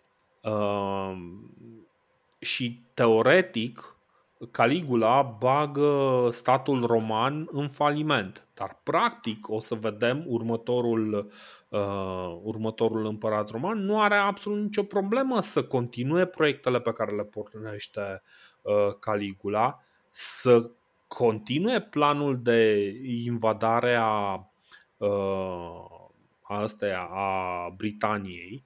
Și dacă e să ne uităm cu un oarecare dubiu peste ceea ce se întâmplă acolo cu ha ha ha aduce scoici de la de la Roma, de de la de la canalul mânecii, cum ar fi să ne uităm la treaba aia și să interpretăm ceva de genul ăsta? Caligula s-a dus să pregătească o campanie în Britania și a dat seama că nu are resursele respective. A zis, ok, vom plănui, vom face un plan ceva mai serios pentru, pentru a invada Britania. Planul respectiv este urmat de următorul, de următorul ăsta împărat, care următorul împărat, și mai interesant, are foarte multe motive să-l urească pe Caligula și este istoric. Ia da, joacă-o pe asta un pic. Păi nu, eu am dreptate, adică sunt de partea rațiunii uh, și nici măcar nu aș da vina așa de mult pe Suetonius și pe Tacitus. Aș mm-hmm. da vina mai mult pe următorul împărat, exact, care îl discreditează și îl diabolizează mult mai mult pe predecesorul tău, așa cum, pe predecesorul său, așa cum Caligula a făcut cu Tiberius. Așa și Claudius o să facă cu Caligula și atunci, na, exact, n-ai ce să faci când se adună ce? astea două chestii, dar, dar încă o chestie, n-ai, n-ai dreptate, vezi, bă, tot timpul e o chestie. Nu, nu, stai, stai, stai un pic că mai am niște argumente. De exemplu, printre primele lucruri pe care le face uh, Caligula este să dea afară acele spintrie, da? Acei spintrie, acei, acei artiști sexuali, practic. Nu știu, sex workers le zic acum, un fel de prostituție, dar nu chiar, actori sexuali. După care vedem un an mai târziu el însuși aducând lucrurile astea. Nu mi se par foarte credibile chestiile astea. După care deodată apare incestul cu surorile. Iarăși, pare mai degrabă genul de înjurătură pe care și-o arunca Uh, și-o aruncau uh, romanii nobili între ei, știi? Uh, pare mult, mult prea mult, adică, ok, omul acordă foarte multă atenție, uh, foarte multă atenție surorii lui, stă lângă ea în momentul în care moare, uh, are motive uh, foarte importante și dacă, de exemplu, vroia să-l facă pe soțul ei uh, partener la guvernare, de ce nu? O adaugă și pe Drusila, pe sora lui, în, să fie la același nivel cu el, știi? De ce, de ce să nu fac chestia asta? Și te uiți la acuzația asta de incest, atât de, atât de grobiană, atât de grosieră, știi? Și te întreb, bă, nu e cumva prea mult? Nu cumva uh, istoria i-a făcut o mare defavoare lui Caligula? Poate că omul este într-adevăr un tiran, poate că într-adevăr strânge niște calități și în niciun caz nu cred că multe din lucrurile care sunt enunțate acolo nu s-au întâmplat într-o formă sau alta. Dar acum în ce formă e complicat, pentru că, de exemplu, istoria ține minte că și-a făcut calul senator. No, Ori no, ce, ce zice Cassius Dio este... Nu, nu, nu, nu, nu. Lui îi plăceau cursele de cai. E o chestie pe care am stabilit-o, că deja mărise, dublase practic numărul de curse de cai. Lui îi plăceau cursele de cai. Îi plăcea la un moment dat, știi cum e, e ca și cum ți aduce la petrecere Ferrari-ul, știi? Și ia uite bă ce Ferrari am, știi? Și le arăți tuturor la petrecere Ferrari-ul tău. Numai că nu e un Ferrari, este un cal, da? Și uh, în momentul în care ai exact aceiași uh, oameni pe care Tiberius îi spunea că bă, voi nu sunteți capabili să faceți nimic, sunteți doar capabili să fiți niște sclavi. În momentul în care ai chestia asta, parcă foarte ușor îți scapă o vorbă gen mai bine îmi fac uh, calul uh, senator decât să vorbesc cu ăștia. Nimeni n-a spus asta, Dorine, nimeni n-a spus că nu apare niciun fasti consulară, nu apare nicio inscripție pe nicio... Absolut! Deci... Băi, absolut, asta e dar doar o legendă, asta r- e doar, nici, nu, măcar nu. Suetonius, nici măcar Suetonius n-a spus că și-a făcut calul senator, exact. Nimeni, niciun nu, istoric. Nu, dar știi, știi care e chestia? Asta este, asta este una din chestiile alea care rămâne, rămâne asociată, pentru că lumea, acum dacă întrebi, Caligula, care mai știe așa un pic de, de are un pic de cultură generală, um, o să-ți spună, da, Caligula e ăla care și-a numit calul senator. Păi nu, hai să spun ce se întâmplă cu ăștia doi. Mă întorc ca să nu uit, să o iau așa cu, uh-huh. cu criza financiară, da, despre care povestesc ăștia, Cassius Dio și Suetonius. Ăștia, ăștia habar nu aveau ce e o criză financiară. Ei doar spun, de fapt, ei nu e nicio criză financiară, că m-am citit cu atenție. Ei doar spun că a rămas isteria Romei fără bani, pentru da. că nou împărat avea un stil destul de extravagant. Dar din punct de vedere logic, câtă vreme taxezi tot timpul și câtă vreme poți uh, să mintezi, poți să produci bani, poți să bați monedă, da? Că avem templul lui Iunonei Moneta, că de aici și uh, numele de monedă, nu ai cum să rămâi fără bani. Nu ai cum da. să ajungi la fundul sacului. Câtă vreme bați rămâi monedă... Rămâi fără metal. Da, ok, poți să rămâi fără metal, dar nu cred că mai erau. Minele de aur și de argint încă mai erau. Dar câtă vreme bați monedă și uh, economia circulă, banii se tot întorc uh, în visterie, n-ai cum. Plus că ăsta a pus taxe și pe viață, dacă e să credem pe ăștia. Taxează nunți, botezuri cu nunii, bine, n-aveau aia botezuri atunci, dar taxează orice. Taxe de timbru, taxează procese, taxează taxa pe pot, taxează prostituția, taxează orice. Uh, cum să spun, unele chestii, de fapt nu. Uh, hai să spun care e principala... Cum să zic, principalul glitch în teoria ta. De altfel și eu sunt de acord că na, nu e așa de rău Caligula cum se... Îi luăm unul la unul pe Suetonius și pe Tacitus. Despre Caligula nu prea a scris Tacitus. Despre toți ceilalți, Augustus, Tiberius, Claudius, Nero, o să vezi că uh, informațiile lui Suetonius coincid în proporție m- dureros de mare cu cele ale lui Suetonius, un optzeci la sută uh-huh. aș spune. Și atunci ce te face să crezi că dacă ar fi scris și Tacitus, care este un istoric mult mai respectat decât Suetonius, nu ar fi scris aceleași mizerii despre Caligula? Eu dacă, dacă în toate celelalte eu... cazuri e la fel cum a scris și Suetonius. Că la Tiberius și... am văzut, unul la unul au scris. Știi de ce? Deci uh, aș putea explica diferența asta într-un singur fel.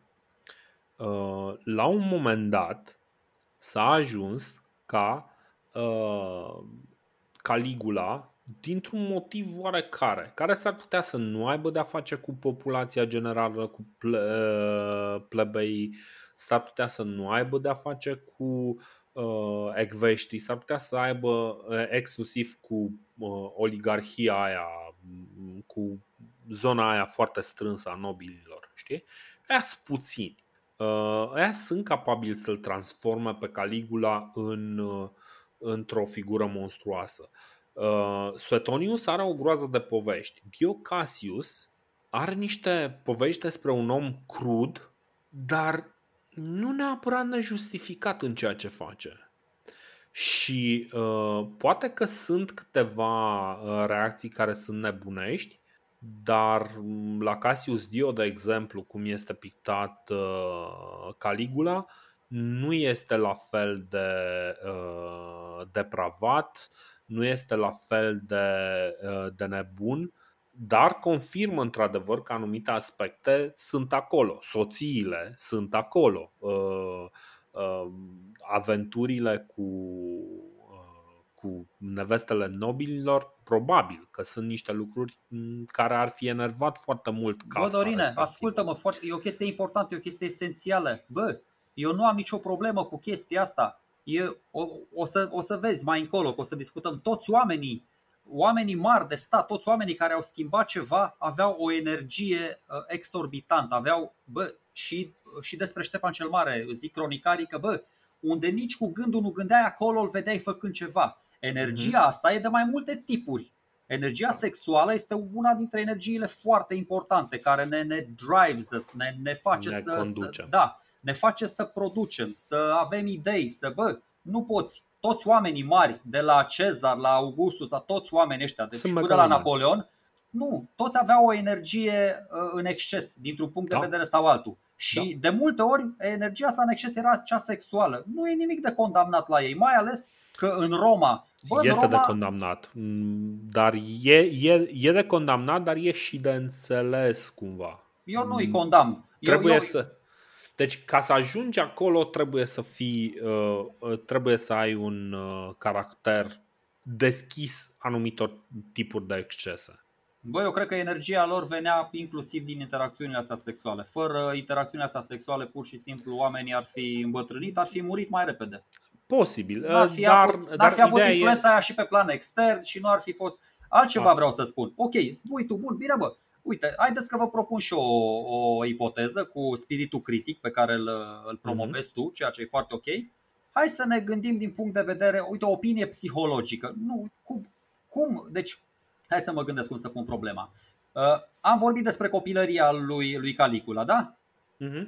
Deci, ce ar, ce ar zice Freud, să zicem? Există șanse ca acest copil, cu copilăria despre care am vorbit, cu pe insulă, cu toată familia, cu așa, bă, există șanse să ajungă la maturitate, un om echilibrat, cu inteligență emoțională, nu știu, un bun administrator, cu respect față de lege, toate alea, de tradiție, de popor și așa mai departe, sau există... sunt șanse mari, sau, sau nu stai să mă gândesc, stai să termin, sau sunt șanse mult mai mari ca acest copil la maturitate să ajungă un scelerat, un sociopat, un dezechilibrat din, apo- din, a- din aproape toate punctele de vedere. Eu, eu nu dau cu parul, eu zic, bă, dacă ne uităm și la copilăria lui Tiberius și a lui Caligula, bă, eu de aia insist și pe alte experiențe astea mai psihologice, pe cele din copilărie. Și Tiberius, dacă ești hăituit de viitorul tată vitre cu care ești obligat să stai după aia, toate prostiile astea, te căsătorești cu sora vitregă, deci tu vrei să-mi spui că toate astea nu contează? Uh, adică nu, îți mor, nu, îți mor, nu, îți mor chiar, fratele, chiar, mama, chiar frat, tatăl. Adică și, și tu zici zic că, că nu treburile astea contează, zic că treburile astea contează, dar contează pentru toți, nu, nu doar pentru Caligula. Păi data, po- po- poate problema lui Caligula este că uh, un copil prea tânăr și prea fraged se trezește cu mult prea multă putere, mult prea repede. O variantă este, de exemplu, că cel puțin la început este o, un fel de marionetă în mâna lui Macro, după care reușește să se întoarcă contra lui Macro și să-i pună punct conspirației lui, după care are o problemă că nu prea are cine să-i țină spatele și toată lumea vrea să scape de el. Poate face niște lucruri bune, poate face niște lucruri rele. Un, un individ paranoic o să facă foarte multe lucruri care par inex, inexplicabile din afară. Eu nu vreau să vin să fac justificări. Cumva Caligula a devenit de-a lungul timpului un, nu știu, un, un model, o ștanță pentru, uite, așa arată un, un tiran. Poate ăsta este modul în care istoricii uh, antici îl, uh, îl pictează pe Caligula. Poate este ce, ceea ce vor ei să ne spună este că ăsta este momentul în care uh, real uh, imperatorul Romei a devenit un tiran. Poate vor să ne facă mai multe lucruri.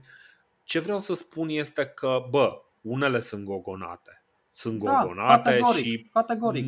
Deci, cum să spun, dacă mai vedem din când în când câte o chestie care ar putea fi exagerată, inclusiv la Tiberius, unde Suetonius dă niște lucruri care se vede că sunt mai degrabă din, dintr-o curiozitate de asta, cum ziceam, de fapt divers, nu neapărat o curiozitate istorică sau a acurateței, o acuratețe, o, o atenție pentru, pentru detaliile reale. E mai degrabă, da, uite, un detaliu unde a luat o razna, știi? Ceva de genul ăsta.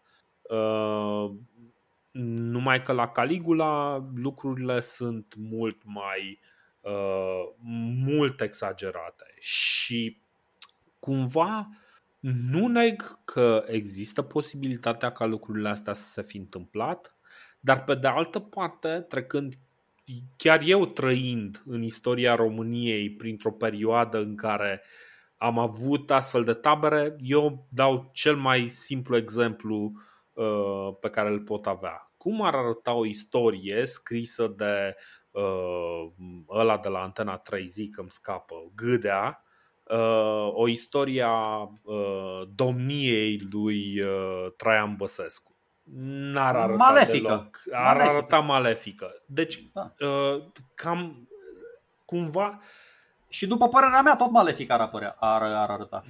Băi, da, dar tu te-ai uitat prea mult la Antena trei. Nu, dar din, dincolo de chestia asta. Uh, ce, foarte ce, bună, foarte ce, bună, mi se, ce mi se pare, ce mi se pare aici foarte mult e, bă, deci, și și Asta a fost, asta a fost partea care, cred, m-a consumat și m-a obosit cel mai tare. că în spatele, în spatele tuturor grozăviilor pe care le văd zise, ba aici, ba acolo, ba pictate într-un film care... Un film foarte, foarte ciudat. Este un film cu Peter O'Toole, cu Helen Mirren, dar făcut de Penthouse și care este o pornografie completă. Cumva Caligula devine devine de-a lungul timpului un simbol, mai, mai degrabă un simbol decât omul propriu-zis care a fost. Asta și că... realitatea e un pic mai complicată, zic eu. Bun, eu nu încerc să găsesc scuze nimănui și pentru nimic, adică poate pentru unele lucruri există, poate pentru altele mm-hmm. nici nu există, dar pentru orice lucru, Dorin, există niște cauze. Iar ceea ce vreau eu să găsesc sunt acele cauze. Asta mi se pare cel mai important. Dacă eu găsesc și identific corect niște cauze, de orice natură ar fi ele, economice, psihologice, religioase, personale, instituționale, nu contează. Dacă eu ajung să înțeleg cauzele astea, să le identific, bă, atunci înțeleg mult mai bine evenimentele și efectele acestora. Cauză și efect, principiul acțiunii și reacțiunii. Eu de-aia mă leg și de chestiile astea de natură psihologică, cu copilăria, cu nu știu ce, că asta e. Poate, poate pe vremea aia, într-adevăr, economia nu exista ca știință, psihologia nu exista ca știință, dar îți spun, nu ai cum să... Eu, eu sunt de acord cu tine, media aritmetică, bă, ce a zis ăla? L-a făcut cu ou și cu oțet o sută la sută, ăla a fost mai echilibrat zece la sută, hai să facem o media aritmetică și să vedem. Eu sunt fan, ți-am zis, eu sunt fan Tiberius, care e un pic sub Caligula din punct de vedere al notorietății malefice. Uh-huh. Care sunt concluziile mele?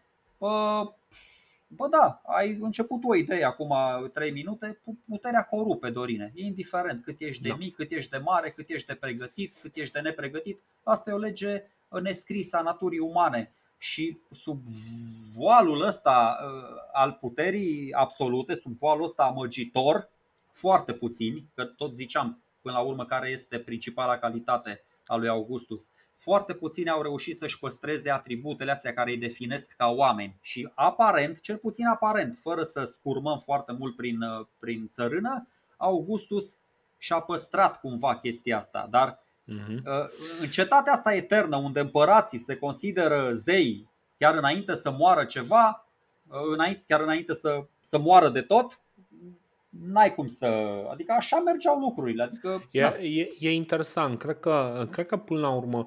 Deci, problema esențială a, a multor împărați romani este problema moștenirii. Cui rămâne imperiul? Cui rămâne, pe de o parte, responsabilitatea, pe de o parte, bogăția, pe de o parte, uh, cuțitul, pe de o parte, otrava, știi? Ceva de genul ăsta.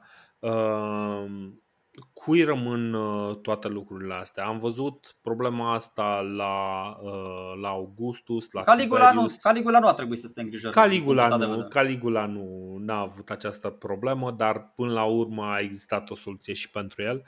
Uh, problema pe care o văd eu aici este uh, cumva, cumva mai complicată. Deci eu am încercat să vă pun și o altă perspectivă asupra lui Caligula. Asta nu, nu îl absolvă de, de problemele pe care le are. Personajul este un personaj problematic, a stârnit ură în epocă, nu degeaba mor de, de cuțit. Păi nu degeaba mor de cuțit. Deci până și Tiberius a domnit douăzeci și trei de ani. Ăsta a domnit, da. a domnit trei ani și zece luni. Deci este clar că... A... Ceva, ceva n-a făcut bine. Ceva n-a făcut bine, da. Adică a, a zgândărit foarte multe orgolii uh-huh. și a făcut pe ăștia să se alieze. E foarte greu, ți-am spus. uh, Senatul roman este o hidră cu mai multe capete. Este foarte greu să-i sincronizezi pe toți. Dar apropo de concluzii, eu aș mai avea, mă rog, concluzia mea, sau mă rog, două, trei pe care le-am observat până acum. uh-huh. În primul rând, P R-ul. Deci, bă, ai o presă proastă dacă te urăsc istoricii de mai încolo, care, apropo, istorici, bă, tu spui că asta și m-am gândit, uite, acum tu spui că Suetonius și Tacitus s-au uitat pe niște anale din Roma și s-au uitat pe niște registre. Pe care registre? Pe alea care o să ardă peste câțiva ani? Să fim serioși. Dar, în fine, să zicem că ai dreptate. Nu, nu, nu, nu te bălăcăresc atât de mult istoricii de după cincizeci șaizeci de ani cât următorul împărat. Și aici ai observat foarte bine, într-adevăr, Caligula îl bălăcărește pe Tiberius chiar din timpul așa, după care revine, culmea, Caligula până la urmă revine la filozofia unchiului său și zice: bă, stai un pic, ăsta nu era chiar atât de tolomac, mm-hmm. și s-ar putea și Claudius în gândurile lui filozofice să-și dea seama că avea și Caligula un sâmbură de adevăr în toate demențele astea ale lui. Dar îți spun, eu am, noi am prezentat aici destul de, de echilibrat lucrurile. Nu cred că am, adică, adică bă, puterea corupe, puterea îți poate lua mințile. Și hai să ne referim acum, nu știu, pentru cei ce nu înțelege, m-am născut ca să fiu rege. Ce, ce, ce urmează după m-am născut ca să fiu lege, că lumea poate nu știe, e versul: pentru mine nu e lege. Cu asta trebuie să rămâneți. Bă, da. Nu existau nu, romanii, un popor atât de pragmatic care, care excela la partea asta juridică, încă nu avea legislația necesară pentru postul de principe. Și atunci n-avea o lege cu care să-l, să-l contain, ca să-l țin frâu pe împăratul ăsta. mm-hmm. Nimereai unii săriți de pe fix, care puteau să facă ce voiau, și nimereai unii care mai aveau respect și pentru senat, și pentru tradiții, și pentru divinitate. Alții pur și simplu, na, eu nu spun că așa a fost Caligula. uh, Și încă o chestie foarte importantă, ascultătorii noștri, nu cred că, cred că contează destul de mult ce le spunem noi, pentru că venim cu niște argumente destul de bune. Ei nu cred că sunt atât de mari istorici să știe exact narativul lui Caligula. Eu, de exemplu, înainte să-l citesc și să-l studiez foarte atent, eu nu știam, bă, că Caligula e cel mai detestabil și, nu știu, împărat roman. Am auzit mm. tot felul de legende, dar nu mi s-a părut ok, că a întreținut relații sexuale cu familia. Bă, nu, nu era atât de detestabil, Dorine, încă o dată. Nu era atât de detestabil în Republica Romană. Ok, dacă iei pe puritani ăștia care, dacă văd doi bărbați că se sărută pe stradă, nu știu, se aruncă în primul canal, e problema lor. Da, bă, așa era societatea atunci, e, e complicat societatea romană, v-am mai și spus-o. Superstiții, xenofobie la greu, violență, regim cazon, sunt, sunt multe liniuțe pe care noi nu le conștientizăm acum. Dar ca să termin și, nu știu, cu o concluzie sau așa, cel mai important lucru îl spune tot un împărat roman care îi ia pe toți princepi și ăștia, îi bagă în buzunar și aleargă suta de metri garduri sub uh, zece secunde, da? Și vor, vorbesc de Marcus Aurelius, nu de ciurliburli ăștia, și spune așa, un tip super tare, tot așa filozof: tot ceea ce auziți este o opinie, nu un fapt, și tot ceea ce vedeți este doar o perspectivă, nici de cum adevărul. Asta încercăm Correct. Să vă prezentăm noi, o perspectivă, o opinie, nu fapte, nu adevăruri imoabile. Da, exact, exact. Deci cred că într-un fel am, am reușit să strângem cam cine și ce a fost Caligula. Ce mi se pare foarte interesant, iarăși, zisesem la început, felul în care se schimbă societatea romană. Odată cu, cu, av- cu avansarea în epocă, deja avem o transformare. Am făcut noi acum mult timp un episod despre cam cât de, cam cât de cazonă, cam cât de uh, dură era societatea romană. Lucrurile s-au schimbat între timp. Roma nu mai este acel uh, oraș de, uh, cu cărămidă de pământ, e oraș de marmură. Asta dacă e să-l credem pe Augustus, așa, dacă, da. Dar dacă și... îl credem pe Tiberius, nu e chiar așa. Da, da, bine, Tiberius nici nu prea s-a preocupat. Caligula a început să facă niște lucruri. Uh, problema este că... Bă, uite, uite, uite, foarte urât din partea noastră, n-am vorbit despre proiectele de construcții. Ăsta a construit la greu. Zis, a, a, zis. Am nu, zis a că a început niște proiecte de construcții. Da? Și cu apeducte și cu o mie de temple. Așa. Și bă, deci chiar a construit omul, chiar a fost, a, s-a ocupat de partea asta, chiar și vase destul de mari, adică bă, avea un... un simț cât de cât estetic. Da. Și chestiile astea, chestiile astea se pot dovedi, adică au fost descoperite, după aia scoase din nu știu ce lac de Mussolini. Bine, după aia au fost arse de aliați, că asta e, cu bomba, alea erau din, din lemn și au ars repede. Da? Dar adică sunt, sunt cuantificabile.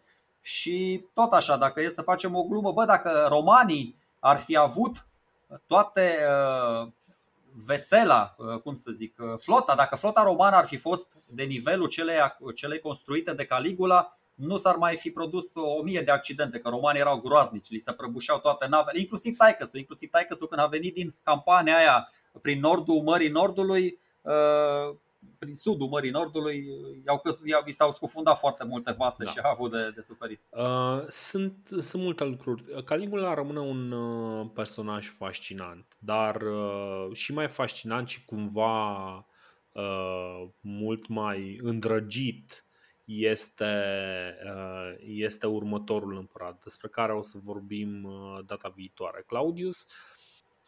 Am cam evitat să vorbim despre el, o să vorbim mai mult despre el, dar așa ca să vă fac un preview la ce se întâmplă, e, e o situație de aia de underdog, este băiatul la care nimeni nu se așteaptă, dar deodată dintr-un aparent cretin incapabil, este un conducător relativ decent. Cel puțin așa zic, zic oamenii.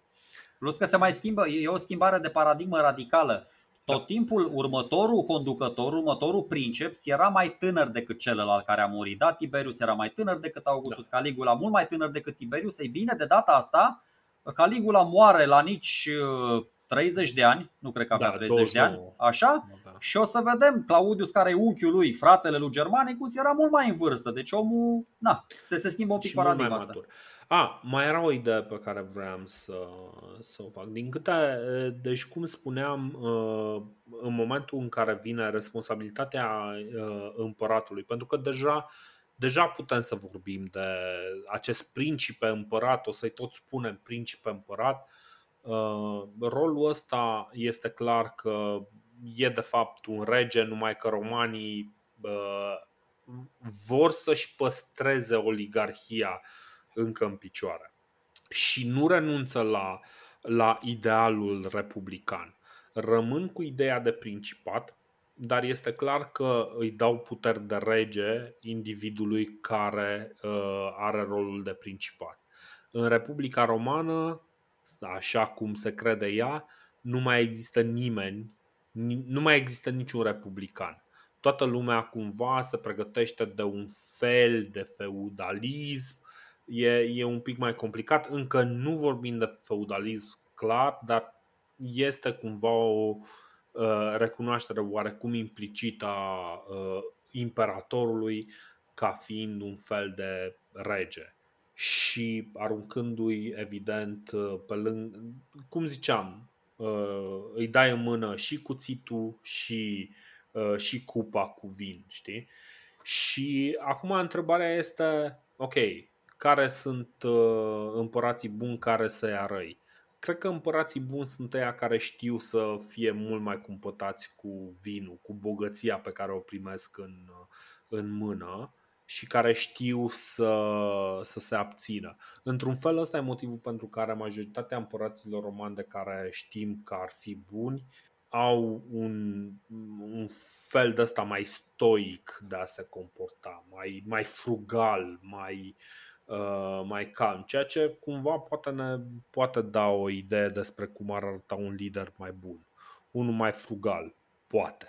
Tu din, tu din punct de vedere factual ai mare dreptate, într-adevăr, s-a schimbat forma de guvernământ, așa, dar din punct de vedere strict juridic, toate monedele care se bat acum în perioada asta lui Caligula, între treizeci și șapte și patruzeci și unu, toate au pe ele încrustat S P Q R. Da. Deci tot în continuare și Senatul să... și poporul roman și încă multă vreme de acum înainte o să avem S P Q R pe monedă. Da, da. Numai că, nu, știi cum e. Noi nu avem aceeași problemă ca romanii, noi putem să le zicem lucrurilor pe noi. Ah, da, da, da, clar, clar. Și într-adevăr, da. Între împărat și rege, am zis-o și eu acum o vreme, nu e nicio diferență foarte mici, așa, doar de nuanță, de nuanță, dar într-adevăr tot niște monarhi cu putere absolută, tot tirani. Da. Băi, tot așa, o săgeată, că e bine să facem o legătură și o paralelă, să învățăm totuși din lecțiile trecutului. Uh, istoria asta circulară, Văd, văd oamenii că se schimbă inevitabil atunci când ajung în, în funcții de putere și mă enervează chestia asta. Bă, nu știu, când ajungi să decizi ceva, când ți se aduce cafeluța la birou, când ai o secretară, vezi reporterițele că te așteaptă când ieși pe treptele nu știu care instituții, da, interviu în exclusivitate, când vine mașina la scară.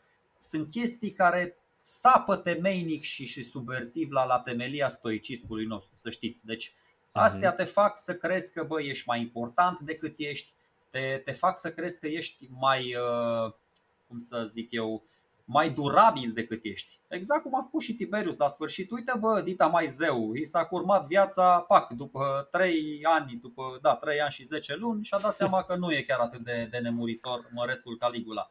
De-aia spun, bă, hai să învățăm un pic, istoria asta e cumva și circulară și ciclică. Și cei care ajung la putere, asta mă enervează cel mai mult. Bă, nu învață aproape nimic de la cei care au fost la putere înaintea lor. Doar dacă nu au văzut cu ochii lor chestiile respective. Dacă trece deja o generație și nu ai fost tu martor ocular, nu te-ai convins tu cu propriile simțuri că așa stau lucrurile, tendința este să crezi că nu ți se poate întâmpla. Și exemplele sunt clare și aici. Octavian a văzut ce i s-a întâmplat lui Cezar, dar chiar dacă nu cu ochii lui, dar a trăit perioada aia și a luat, și a luat toate măsurile ca el să nu pățească astfel.